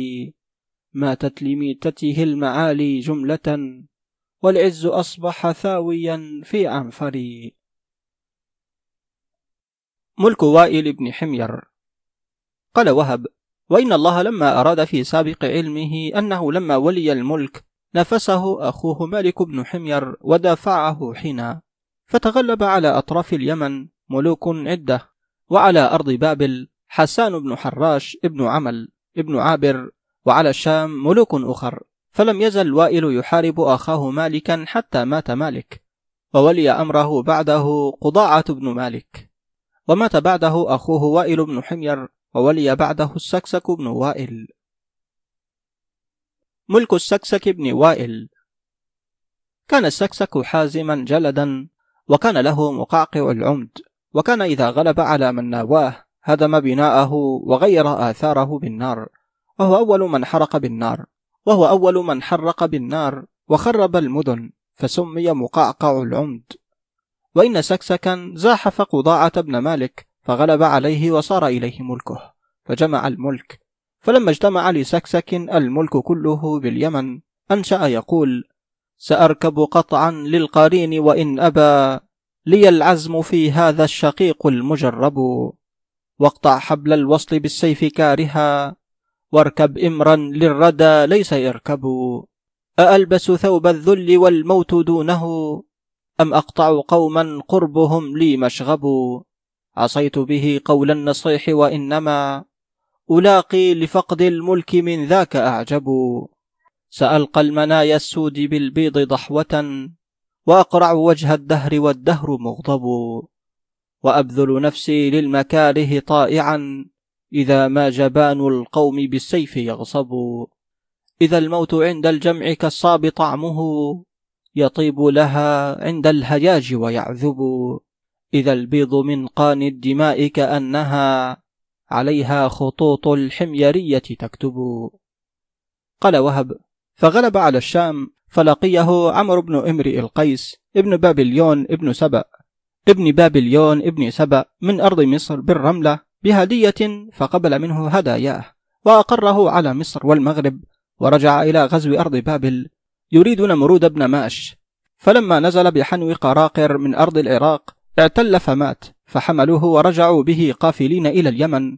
وافترق ملك اليمن على ملوك شتى وولي ابنه يعفر بن السكسك بعده في مكانه. وافترق أمر حمير للذي أراد الله. وإن نمرود بن ماش جمع جموعا ليقاتل بها السكسك بن وائل. فلما مات السكسك ورجع جمعه إلى اليمن زاده ذلك جرأة واستكبارا في الأرض. فطغى على بابل. ونمرود بن ماش أول أعجمي متوج. ملك يعفر بن السكسك. قال وهب ولما ولي يعفر بن السكسك زاحف ملوكا من أهل اليمن. وكان عمره يسيرا فمات ومرج أمر حمير وافترقوا على ملوك شتى. قال وهب وكان يعفر بن السكسك رجلا سقيما لم يكن يلي الزحوف بنفسه فكان يدخل عليه في عمالاته النقص ولم يكن له ولد فلما انقضت مدته وحان وقته وأيقن بالموت أخذ تاجه وهو تاج جده وائل بن حمير فقال لقومه يا قوم هذا تاجكم فخذوه. فأخذ قومه التاج ووضعوه على بطن امرأة يعفر وهي مثقلة وملكوا به ما في بطنها فولدت غلاما فسموه النعمان فكان النعمان ملكا في بطن أمه. وقال وهب كانت أم وائل ومالك وعوف بني حمير مالكة ابنة عميم بن زهران ابن يشجب ابن يعرب. وكان وائل بن حمير حين ولي الملك بعد أبيه حمير ولي أخويه مالكا وعوفا فنفسه في الملك. فغلب على مالك أخيه فعزله وأذعن له عوف فأقره على عمان والبحرين. فعظم أمره وشأنه بعد أخيه وائل حتى ولي سكسك بن وائل الملك فدان له عوف. ومات النعمان فولي أمره باران بن عوف ابن حمير. فلما هلك السكسك بن وائل ابن حمير وولي بعده ابنه يعفر بن سكسك نابذه باران العداوة وراجعه وأخذ الهنيبق والأحقاف. وكان يعفر رجلا سقيما ولم يكن يغزو فانتقص ملكه وعظم ملك باران بن عوف ابن حمير. ثم مات فولي الأمر بعده ابنه عامر ذو رياش فزحف إلى غمدان وأخذه وأخذ صنعاء وما والاها. فغيب نفسه النعمان بن يعفر بن سكسك في مغارة في جبل عنفر ومعه أمه نائلة بنت مالك ابن الحاف ابن قضاعة ابن مالك بن حمير. عامر ذو رياش. أول الأذواء ولم يكن تبعا. قال وهب فطلب عامر ذو رياش النعمان بن يعفر فلم يقدر عليه ولم يجد له مكانا. فجمع كل منجم كان بأرض اليمن وكل عائف وزاجر فقال لهم ما الذي طلبت؟ وقد فرقهم. فجعل أهل النجم ناحية وأهل العيافة ناحية وأهل الزجر ناحية. فنظروا فلم يجدوا شيئا غاب عنهم أمره. إلى أن قام إليه عائف فقال له أيها الملك إن الذي تسأل عنه امرأة وصبي. قال له الملك لله درك من أين قلت ذلك؟ قال له العائف أما ترى الجنازة التي مروا علي بها؟ سألتهم عنها فقيل إنها رجل. فنظرت فإذا يده على صدره كأنه يقول أنا رجل. والذي تسأل عنه صبي وامرأة. ثم رجع إلى مكانه فنظر إلى صبي يقفو أثر الميت والجنازة باكيا. فرجع إلى الملك فقال إنه صبي باك حقق ذلك العلم. ثم رجع فنظر إلى الصبي يتبع الجنازة حتى أدخلت مغارة ودخل الصبي في أثرها. فرجع إلى الملك فقال له إن الذي تسأل عنه صبي حي غيب في مغارة في هذا الجبل. فأمر العساكر فطافت بالجبل يتجسسون المغارات في الجبل ويقفون الآثار حتى دخلوا المغارة التي فيها النعمان وأمه. فأخذوهما وأتوا بهما إلى عامر ذي رياش فأخذهما ورجع فنزل قصر غمدان ولم يكن ينزل قصر غمدان إلا الملك الأعظم. ولا ينزله إلا من استحق عندهم اسم تبع من ملوك حمير. وحبس النعمان وأمه عنده في قصر غمدان. فلم يزل النعمان محبوسا فماتت أمه وشب الصبي واحتلم.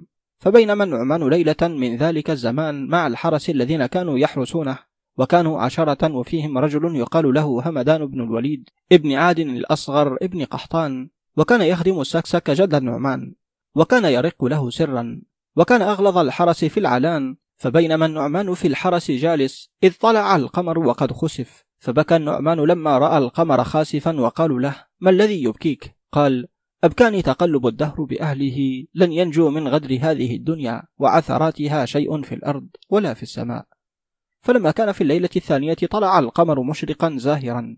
فضحك النعمان فقالوا له ما الذي أضحكك؟ قال لهم لعل الذي أبكى يضحك. ثم قال لهم أرى هذا الدهر يقيل واحدا عثرته فيدرك أمله وآخر يمضي عليه فيستريح وأنا كما ترون لا يمضي علي فأستريح ولا يقيلني عثرتي فأبلغ أملي.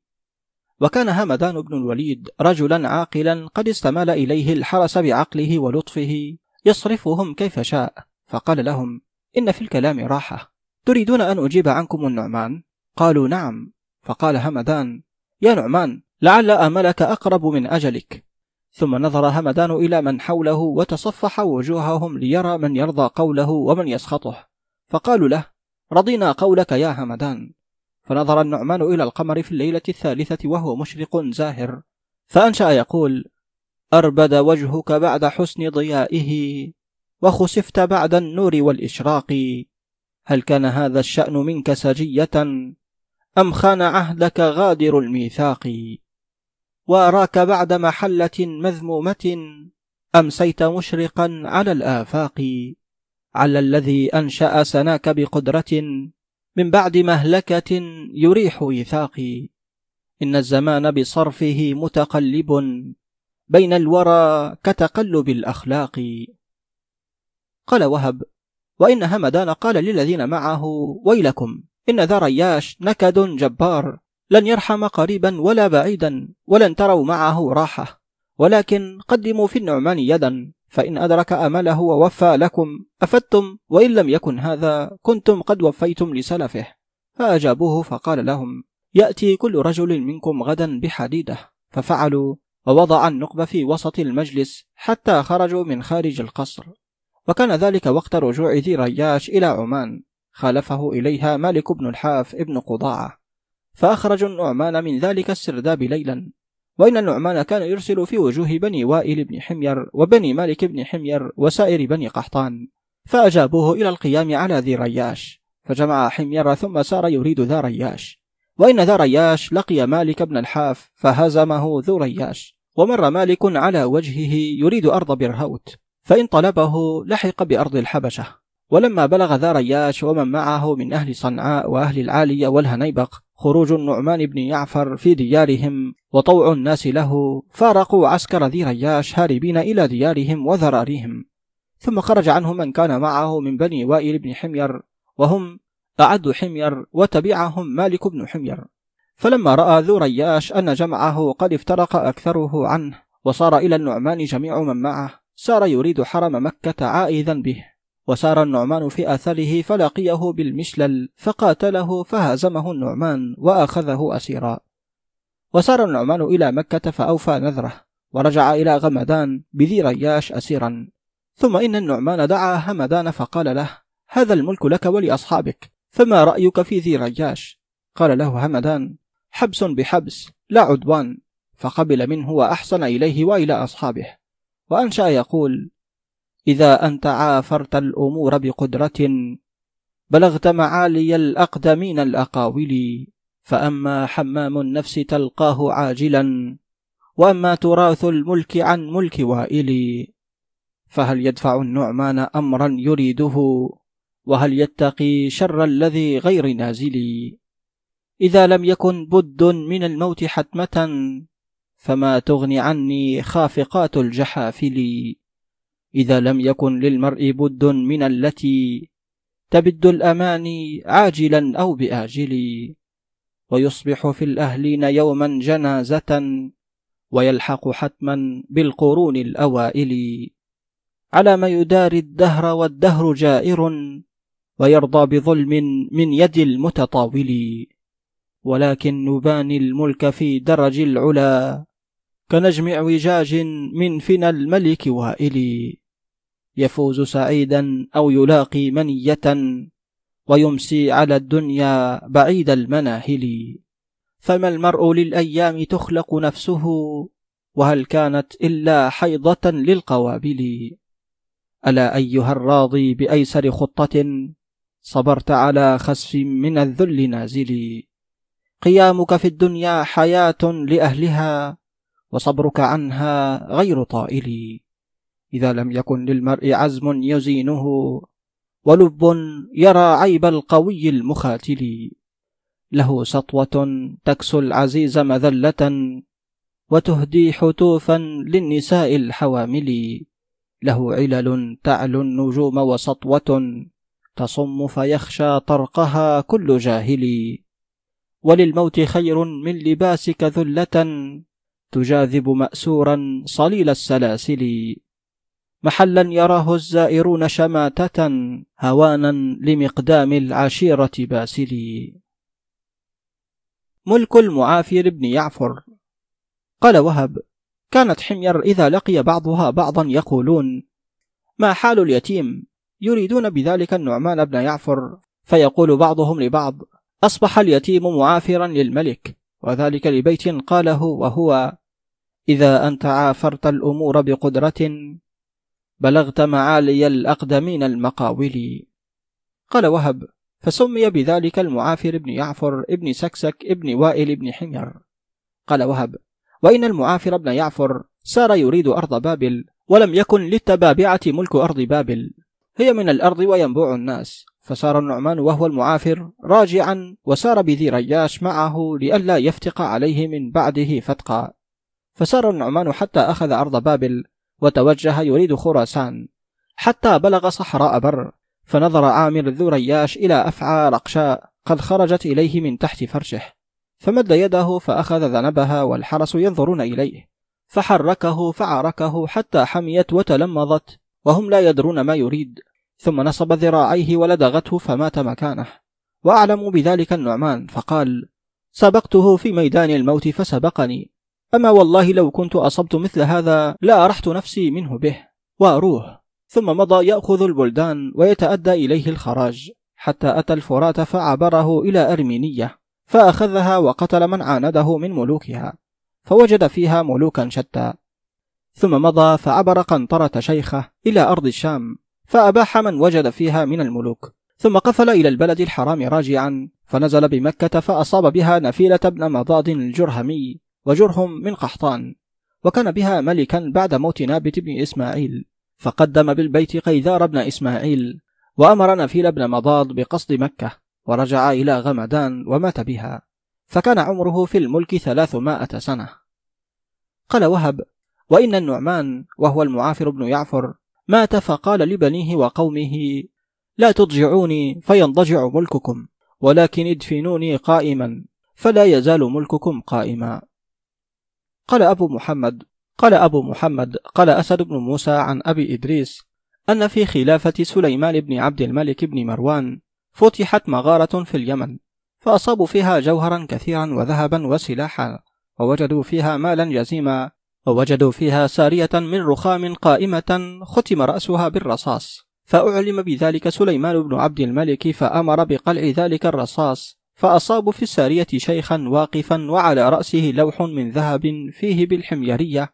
أنا المعافر بن يعفر بن مضري. نسبي إلى ذي يمن مقري. أسمو بحر مضري حر. من فتن بالبائع المحفر. باستي فرع وصميم سري. قال أبو محمد لقيت الليث بن سعد وهو من أهل مصر وولاة المعافر. وذلك أن عمرو بن العاص افتتح مصر بعسكر معافر في سبعين ألفا. لم يكن معهم أحد غيرهم. خلا كلب في ألف رجل وبهرة في ألف رجل ومهرة في ألف رجل. فزعم الليث أن الشعر منحول وذلك فعل بني أمية ينتصرون بهم لمضر. قال وهب حدثني كعب الأحبار قال سمعت أهل الكتب الأول والأخبار المتقدمة يقولون أن حمير في الأرض كالسراج المضيء في الليلة الظلماء وإن الناس ليريدون هكذا وخفض يده ويريد الله بهم هذا ورفع يده. ملك شداد ابن عاد. قال وهب ثم استجمع أمر حمير وبني قحطان على شداد بن عاد ابن ملطاط ابن جشم ابن عبد شمس ابن وائل ابن حمير ابن سبأ ابن يشجب ابن يعرب ابن قحطان. قال وهب لما ولي شداد بن عاد لما ولي شداد بن عاد الملك جمع الجنود وكان امرأ حازما فسار يدوس الأرض وبلغ أرمينيا الكبرى فقتل فيها كل ثائر بها. ثم عبر الفرات إلى المشرق فبلغ أقصاها لا أحد يقف له إلا هلك. ثم مضى على ساحل سمرقند إلى أرض التبت ثم عطف على أرمينية فأمعن ثم جاز إلى الشام وبلغ إلى المغرب فأكثر الآثار في المغرب حتى بلغ البحر المحيط. يبني المدن ويتخذ المصانع. فأقام في المغرب مائتي عام. ثم قفل إلى المشرق فأنف أن يدخل غمدان ومضى إلى مأرب. فبنى به القصر العتيق الذي يسميه بعض الرواة إرم ذات العماد. فلم يدع باليمن درا ولا جوهرا ولا عقيقا ولا جزعا ولا بأرض بابل وأرسل في الآفاق يجمع ذلك. فجمع جواهر الدنيا من الذهب والفضة والحديد والقصدير والنحاس والرصاص. فبنى فيه وزخرفه ورصعه بجميع ذلك الجواهر وجعل أرضه رخاما أبيض وأحمر وغير ذلك من الألوان. وجعل تحتها أسرابا فاض إليها ماء السد فكان قصرا لم يبن في الدنيا مثله. ثم مات شداد بن عاد بعد أن عمر خمسمائة عام فنقبت له مغارة في جبل شمام ودفن بها وجعل فيها جميع أمواله. قناة كتب عبد الباري الطشاني على اليوتيوب. قصة المغارة التي فيها شداد بن عاد والصعاليك الثلاثة حين دخلوها وما جرى عليهم. قال وهب قال أبو محمد عبد الملك بن هشام حدثنا زياد بن عبد الملك البكائي عن محمد بن إسحاق المطلبي عن عبيد بن شرية الجرهمي قال حدثنا شيخ من أهل اليمن بصنعاء عام الردة وكان معمرا عالما بملوك حمير وأمورها. قال لنا كان باليمن رجل من عاد بن قحطان وهو عاد الأصغر وأما عاد الأكبر فلم يبق منهم أحد.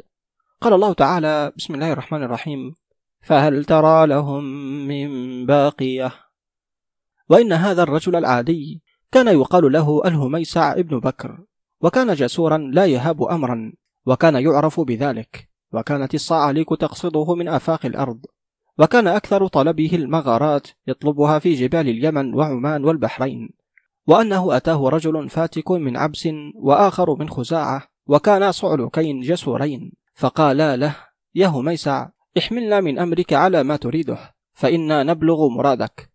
فمضى معهما الهميسع حتى أتى بهما جبلا وعليه غابة فيها ثعابين لا ترام. والهميسع أمام الصعلوكين قد أتى الجبل مرارا وحده وكان إذا عاين الثعابين يجزع فيرجع. فلما أتاه صعلوكان جسر بهما وقال الق رأسك بين إثنين ولو غم إلى الأذنين. ثم أخذ سيفه وزناده ومشاعله وزاده وسار بهما حتى وصل إلى الجبل. ولم يزل يترايا لهم الثعابين وتهرب حتى بلغ باب كهف عظيم. وكأن الجبال على أكتافهم عظما وثقلا. ودخلت قلوبهم وحشة عظيمة. وسمعوا من داخل الكهف دويا عظيما. وهينمة وعلى باب الكهف نقش بالحميري. فقال له اقرأ يا هميسع فقرأه فإذا هو مكتوب هذين البيتين لا يدخل البيت إلا ذو مخاطرة أو جاهل بدخول الكهف مغرور. إن الذي عنده الآجال حاضرة موكل بالذي يغشاه مأمور. فغاب الخوف والجزع على الخزاعي في أول أمره. ثم إن الجزع غلب أيضا على العبسي فاستدرك نفسه العبسي وثبت فقال الخزاعي يا هميسع قد عاش في الدنيا كثير ممن لم تبلغ نفسه هذا المبلغ. ثم ولى العبسي عن صاحبه هاربا. فقال الهميسع نمضي في هذا الكهف أم لا؟ فقال له نعم. فسارا في الكهف حين فإذا حيات يصفرن عن يمين وشمال ورياح تجري عليهما من داخل الكهف. وسمع دويا من داخل الكهف. فقال العبسي لقد حملت نفسك على مكروه يا هميسع أعلى يقين أنت من هذا الكهف؟ فقال له الهميسع ما تيقنت إلا ما رأته عيني والرجاء.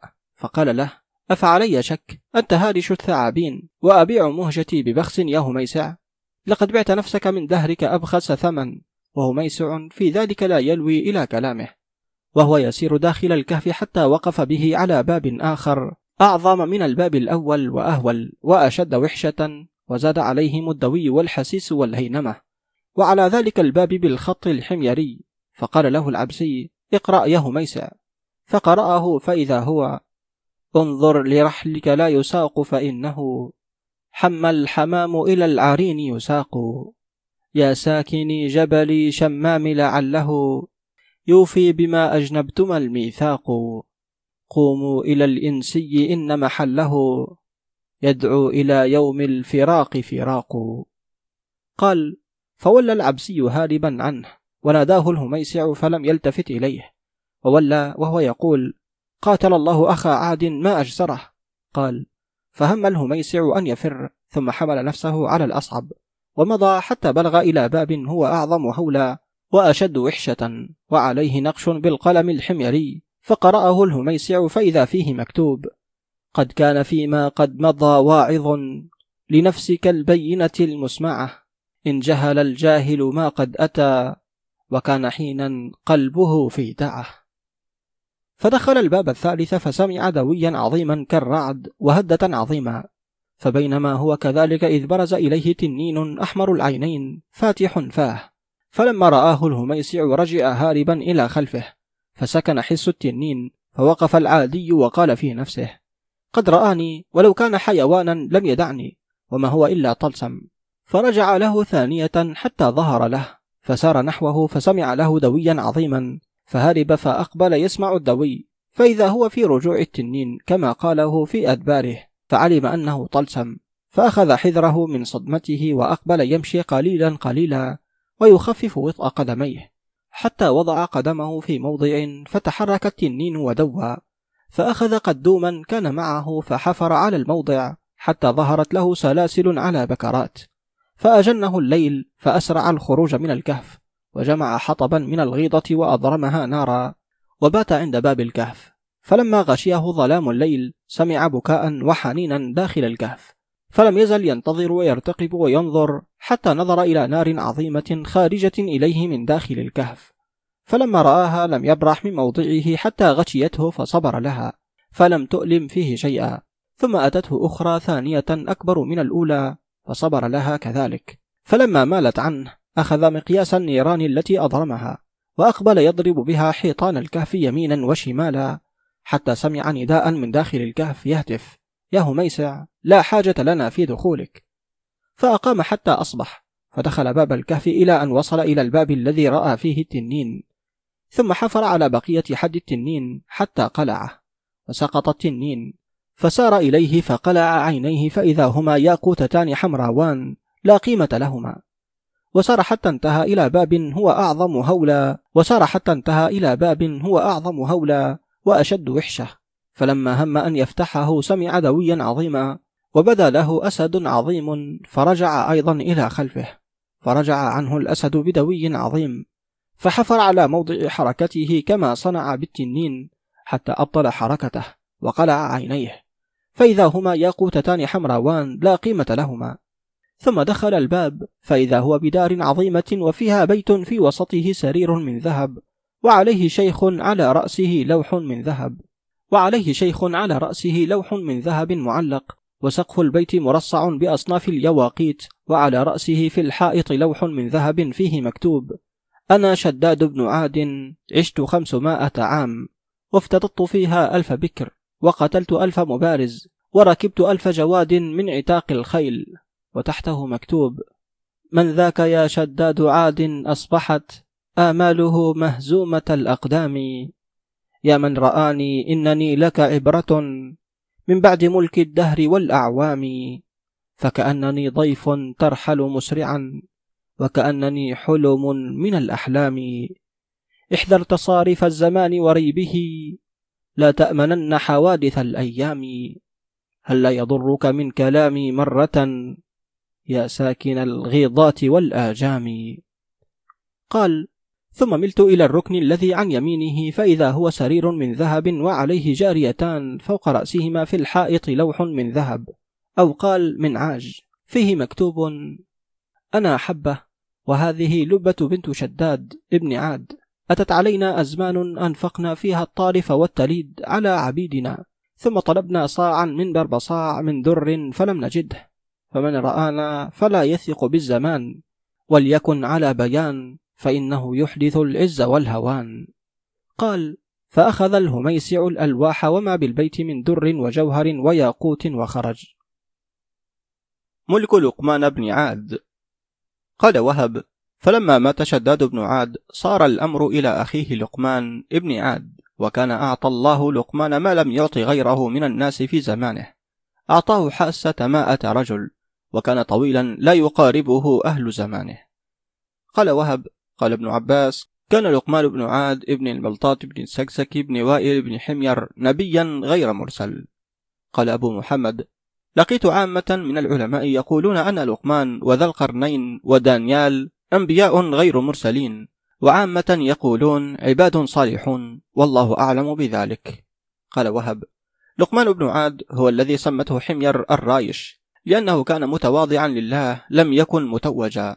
قال وهب وكان لقمان بن عاد يدعو قبل كل صلاة ويقول اللهم يا رب البحار الخضر والأرض ذات النبت بعد القطر أسألك عمرا فوق كل عمر.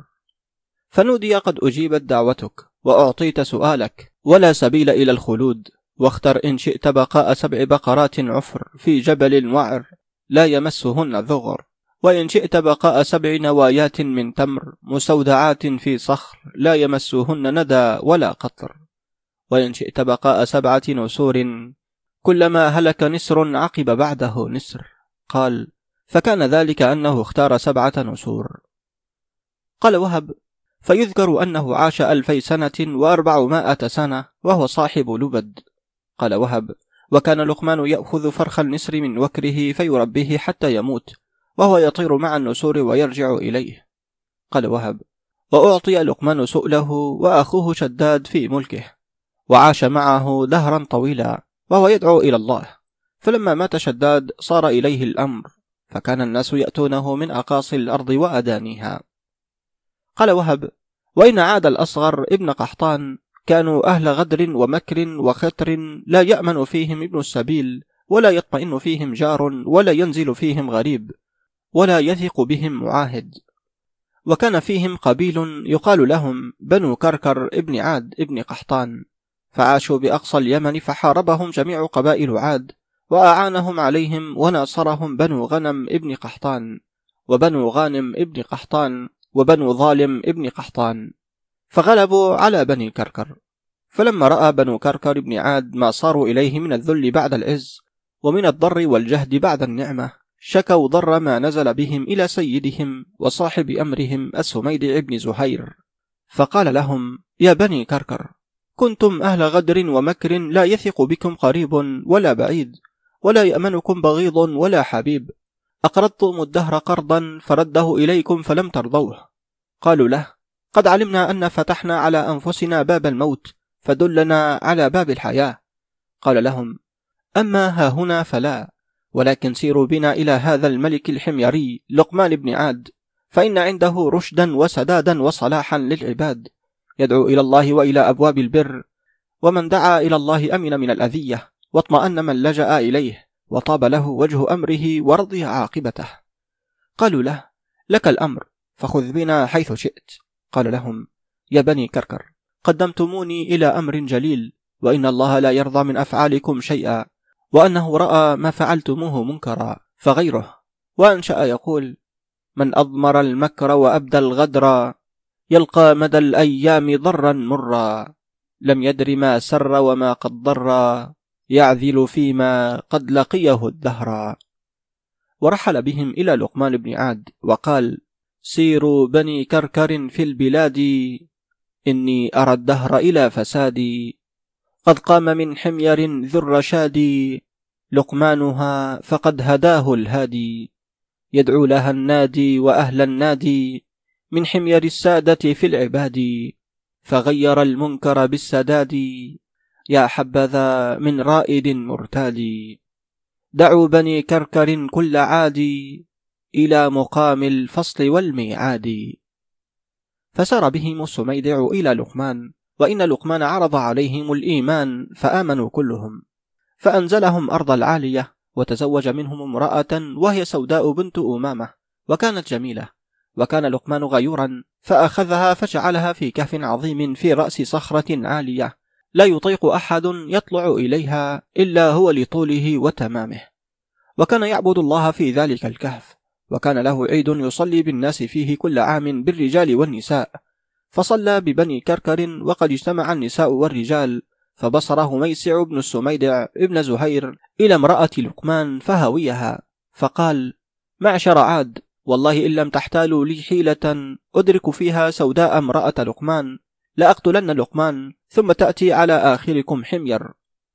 وكان جسورا فتاكا وعلموا أنهم إن لم يفعلوا ذلك يفعلوا ما قال. فأجمع أمر بني كركر على أن يحتالوا كيف يجمعون بينهما ولا يعلم لقمان. فقال رجل منهم يقال له عامر بن مالك أسأتم الجوار ونقضتم العهد فما أشبه أول أمركم بالآخر لا أمان بعد مكر ولا عذر بعد غدر ولا نقض بعد أصر. أطعتم غويا عاهرا وعصيتم ناهيا آمرا. أطعتم شيطانكم فكأني بكم وقد رمتكم العرب عن قوس واحدة فأحسن لقمان جواركم فكيف تخونونه في حريمه؟ فلم يلتفتوا إلى ما قال. ومضوا فيما هم فيه من الحرام. فقال عامر أفي كل عام سنة تحدثونها؟ ورأي على غير الطريقة تعبروا. وإن لعاد سنة من حياضها سنحيا عليها ما حيينا ونقبر. وللموت خير من طريق تسبنا بهاجرهم فيما تسب وحمير. قال فضربه الهميسع بن السميدع بن زهير فقال يا بني كركر أراد دماركم فاقتلوه فقتلوه. ثم إنهم أتوا لقمان فقالوا له إنا خشينا الحرب فيما بيننا. ولكن إن رأيت أن تحبس سلاحنا عندك في هذا الكهف فإن تنازعنا لم يكن لنا سلاح نسفك به دما ولا نقطع به رحما. قال افعلوا. فأخذوا السلاح فجعلوا في وسطه الهميسع بن السميدع وستروه به من كل جانب وأعطوه لقمان فطلع به الكهف. فلما خرج لقمان تكلم هميسع إلى سوداء امرأة لقمان وقال لها أنا هميسع بن السميدع وأخرجته ونال منها وأطعمته وسقته ثم ردته في السلاح. فلم تزل تعمل معه إلى أن رقد معها على سرير لقمان ثم تنخم ورمى النخامة إلى سمك الكهف وقد التصقت النخامة في سمك الكهف. ثم إن لقمان أتى وقد أعيا فألقى بنفسه على سريره ثم رمى بصره إلى سمك الكهف. فرأى النخامة فقال لامرأته من بصق هذه البصقة؟ قالت أنا. قال أبصقي فبصقت فلم تدرك. ثم قالت له أنا جالسة حين بصقتها. قال لها اجلسي. فجلست فبصقت فلم تدرك. قالت له واقفة كنت. قال لها قفي. فوقفت وبصقت فلم تدرك. فقال لها من السلاح أتيت. ثم بادر إلى السلاح ففتحه واستخرجه ميسع فدعا بحمير فقال لهم ما رأيكم في بني كركر؟ قالوا له يا لقمان إن في بني كركر بن عاد من أرض حمير فإنهم أهل غدر ومكر لا يزرعون فينا إلا الغدر ويحملون الأحقاد ويورثون الضغائن. فقال لقمان لعاد اخرجوا من جواري. ثم طلع على الجبل وشد سوداء امرأته مع هميسع في السلاح الذي كان هميسع فيه.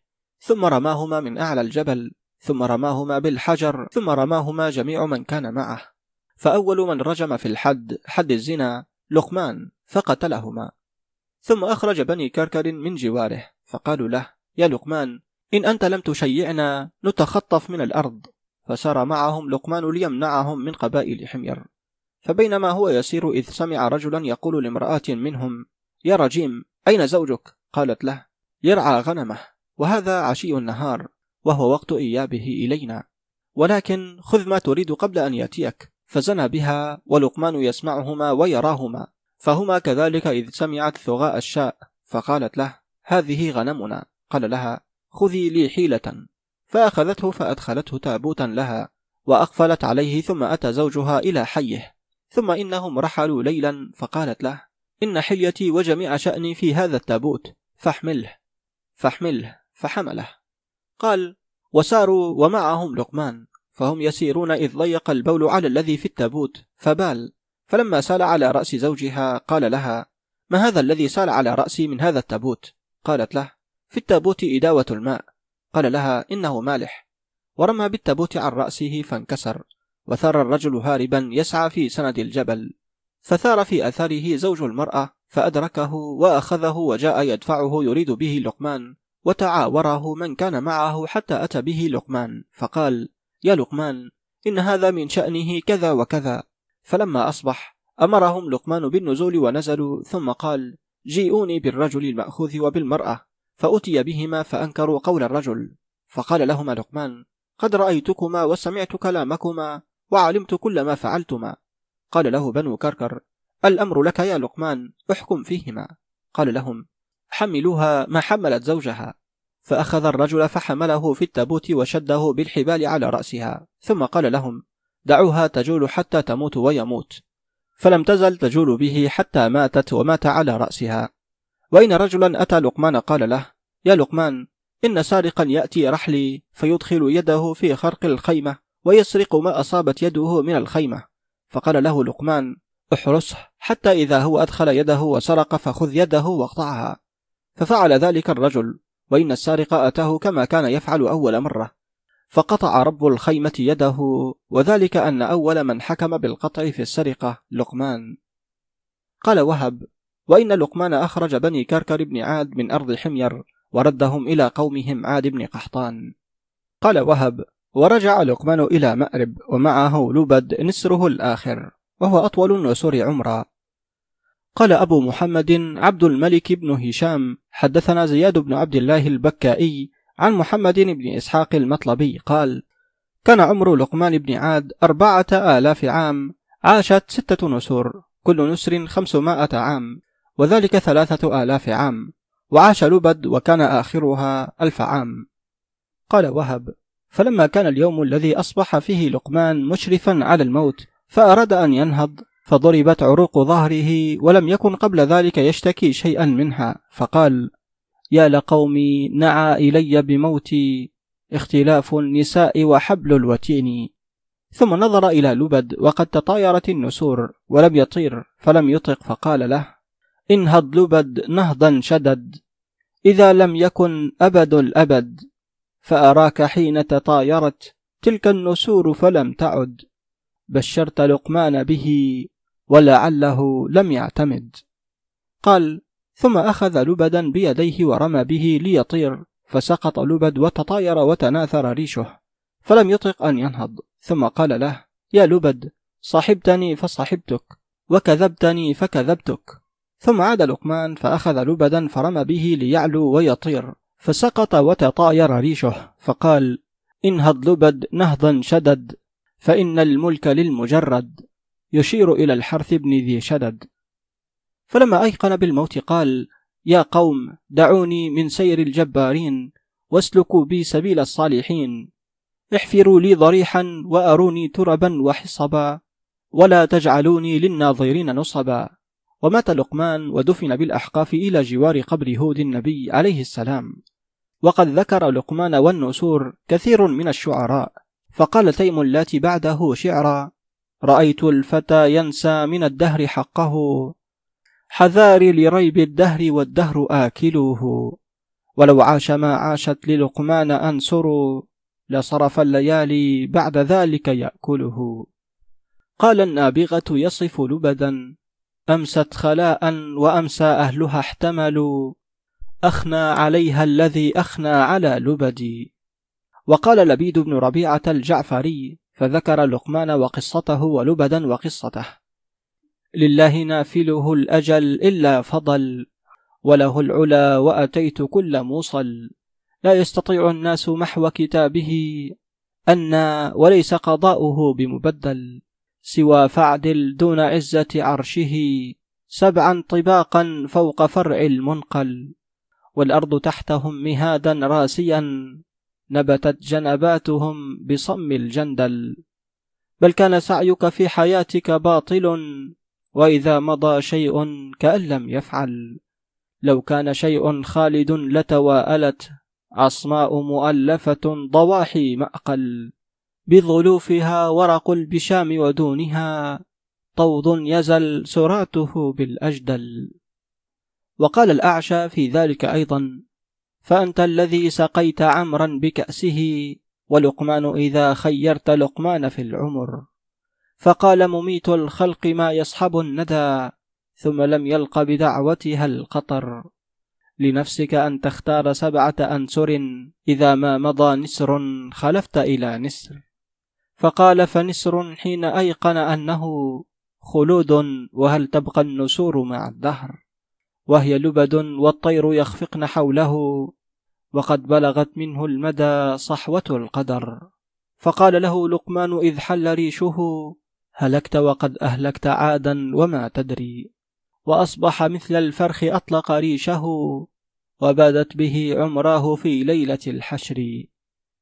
قال وهب كان بنو كركر بن عاد بن قحطان أصابهم قحط فسار لقمان إلى بيت مكة وسار معه قيل بن الكثير ابن عنز العادي. يستسقيان ويدعوان الله تعالى فكان يسأل لقمان العمر وقيل يسأل القطر فأجيبت دعوة لقمان ولم تقبل دعوة قيل إلا أنه رأى في المنام كأن آتيا أتاه فقال له يا قيل إنك ضيف الله في البلد الحرام قصدت الله وجاورت بيته فلك قرى الدعاء وقد استسقيت لقوم الله عليهم غضبان ولكن اذهب إلى الموضع الذي تدعو الله فيه فإنك تصيب فيه كأسا فاشرب به كأسا من زمزم إجابة لدعائك. فإنك لن تصم ولن تعمى ولن تسقط لك سن ولا ضرس بعده حتى تلقى الله.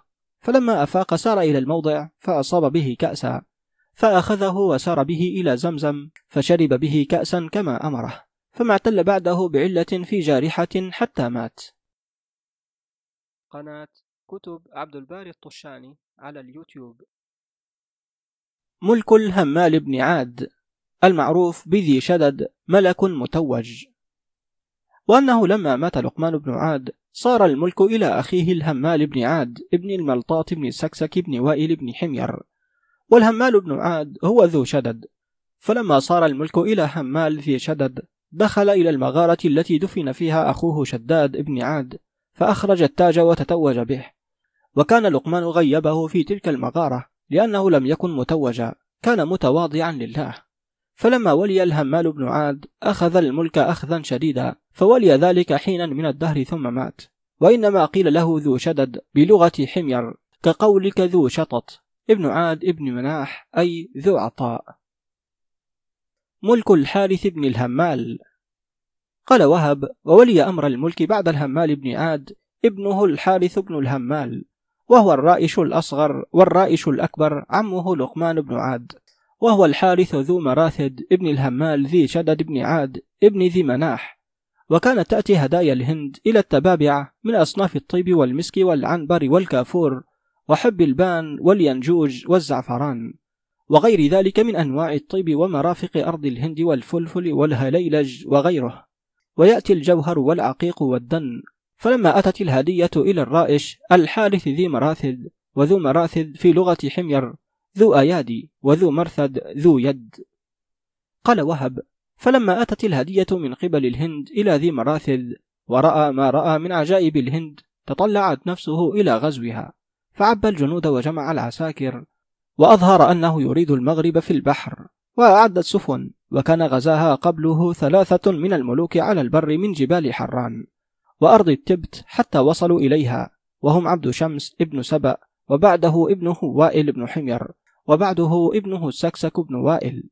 فكان خراجهم الذي أجروه على الهند جميع هذه الطرائف يطرفونهم بها.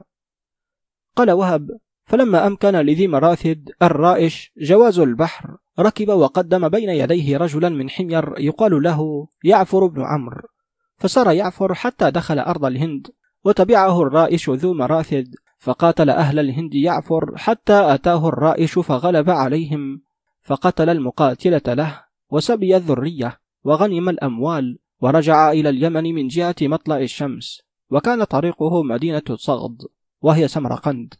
وخلف يعفر بن عمرو في اثني عشر ألفا في مدينة بناها الرائش ذو مرافذ وسماها على اسم الرائش. فلم يقدر أهل الهند يقيمون اسمها. فسموها الرائد فهي مدينتهم اليوم وبها ملكهم. وقال في ذلك نوفل بن سعد من رؤساء حمير من ذا من الناس له ما لنا من عارب في الناس أو أعجمي. سار بنا الرائش في جحفل مثل مفيض السيل كالأنجم. يوما لأرض الهند يسمو لها تجري به الأمواج كالضيغم. فأول الغاية قاموا بها واستسلموا للفيلق المظلم في بحرها المنشور سام به يوم أمام الملك المعلم. يغيرها يعفر إذ جاءها يا حبذا ذلك من مقدم. فصبح الهند له وقعة هدت قواه بالقنا الصيلم. وأنغص الرائش أملاكها وآب بالخيرات والأنعم. فالدر والياقوت يجي له والخرد الأبكار في الموسم. قال وهب ولما صار الرائش بجبال خراسان أتته هدايا أرمينية. اتقوه خوفا لما وقع في الهند. فأرسل ملوك أرمينيا ببزات بيض وديباج وسروج ومتاع عجيب مما يقابل به الملوك. فقال للرسل كل هذا في أرضكم؟ قالوا نعم أيها الملك. قال فلم نأخذ شيئا إذ لم نأخذ أرض أرمينية. فسار يريد أرض أرمينية. فقدم بين يديه شمر ابن العطاف الحميري في مائة ألف وسار يتبعه بالجمع فأخذ أرمينية وأخذ في دروب الأرض إلى عجز الأرض ما تحت بنات نعش وأبواب زوايا الأرض. ثم قفل راجعا حتى بلغ أذربيجان حتى بلغ إلى الصخرتين من أذربيجان. وهما صخرتان قد تقابلا جبلان شامخان يحسر الطرف عنهما وليس يأخذ آخذ بأذربيجان إلا بينهما. فكتب في الصخرتين بالحميري المسند وسموا الحميري المسند لأنه على عدده وهو منثور مثله. فكتب في الصخرة الواحدة أن الرائش ذا مراثد سيد الأوابد بلغ من الدنيا أمله وبقي ينتظر أجله. فمتى ينقضي يمضي؟ وتحته منقوش. يا جابيا خرج خراساني ملججا في أرض حراني. فتحت أرض الهند مستأثرا يعفر الأول والثاني يتبع قرن الشمس إن أشرقت حتى بدا نور الضحى قاني. سام على البيت مستعجلا مقتحما أرض أذربيجان سينقضي الرائش بعد الذي نال ويبقى الناس في شاني. وكتب في الأخرى ألا إن الزمان أطاع أمري وسوف أطيعه قهرا بقسري. ركبت الدهر إعصارا عزيزا سيسأم طول هذا الدهر دهري. يخادعني بأيام حسان ويقطع دائبا في ذاك عمري. لقد صبر الزمان على اعتزامي ليعلم أن عصاني كيف صبري. له أيد طوال عن قصار تناول ذا الورى خسري ويسري. قال أبو محمد إن ذلك الكتاب لمكتوب فيها اليوم. قال وإن الرائش ذا مراثد رجع إلى اليمن ونزل غمدان ومات. فكان عمره في الملك مائة عام وخمسة وأربعين عاما والله أعلم.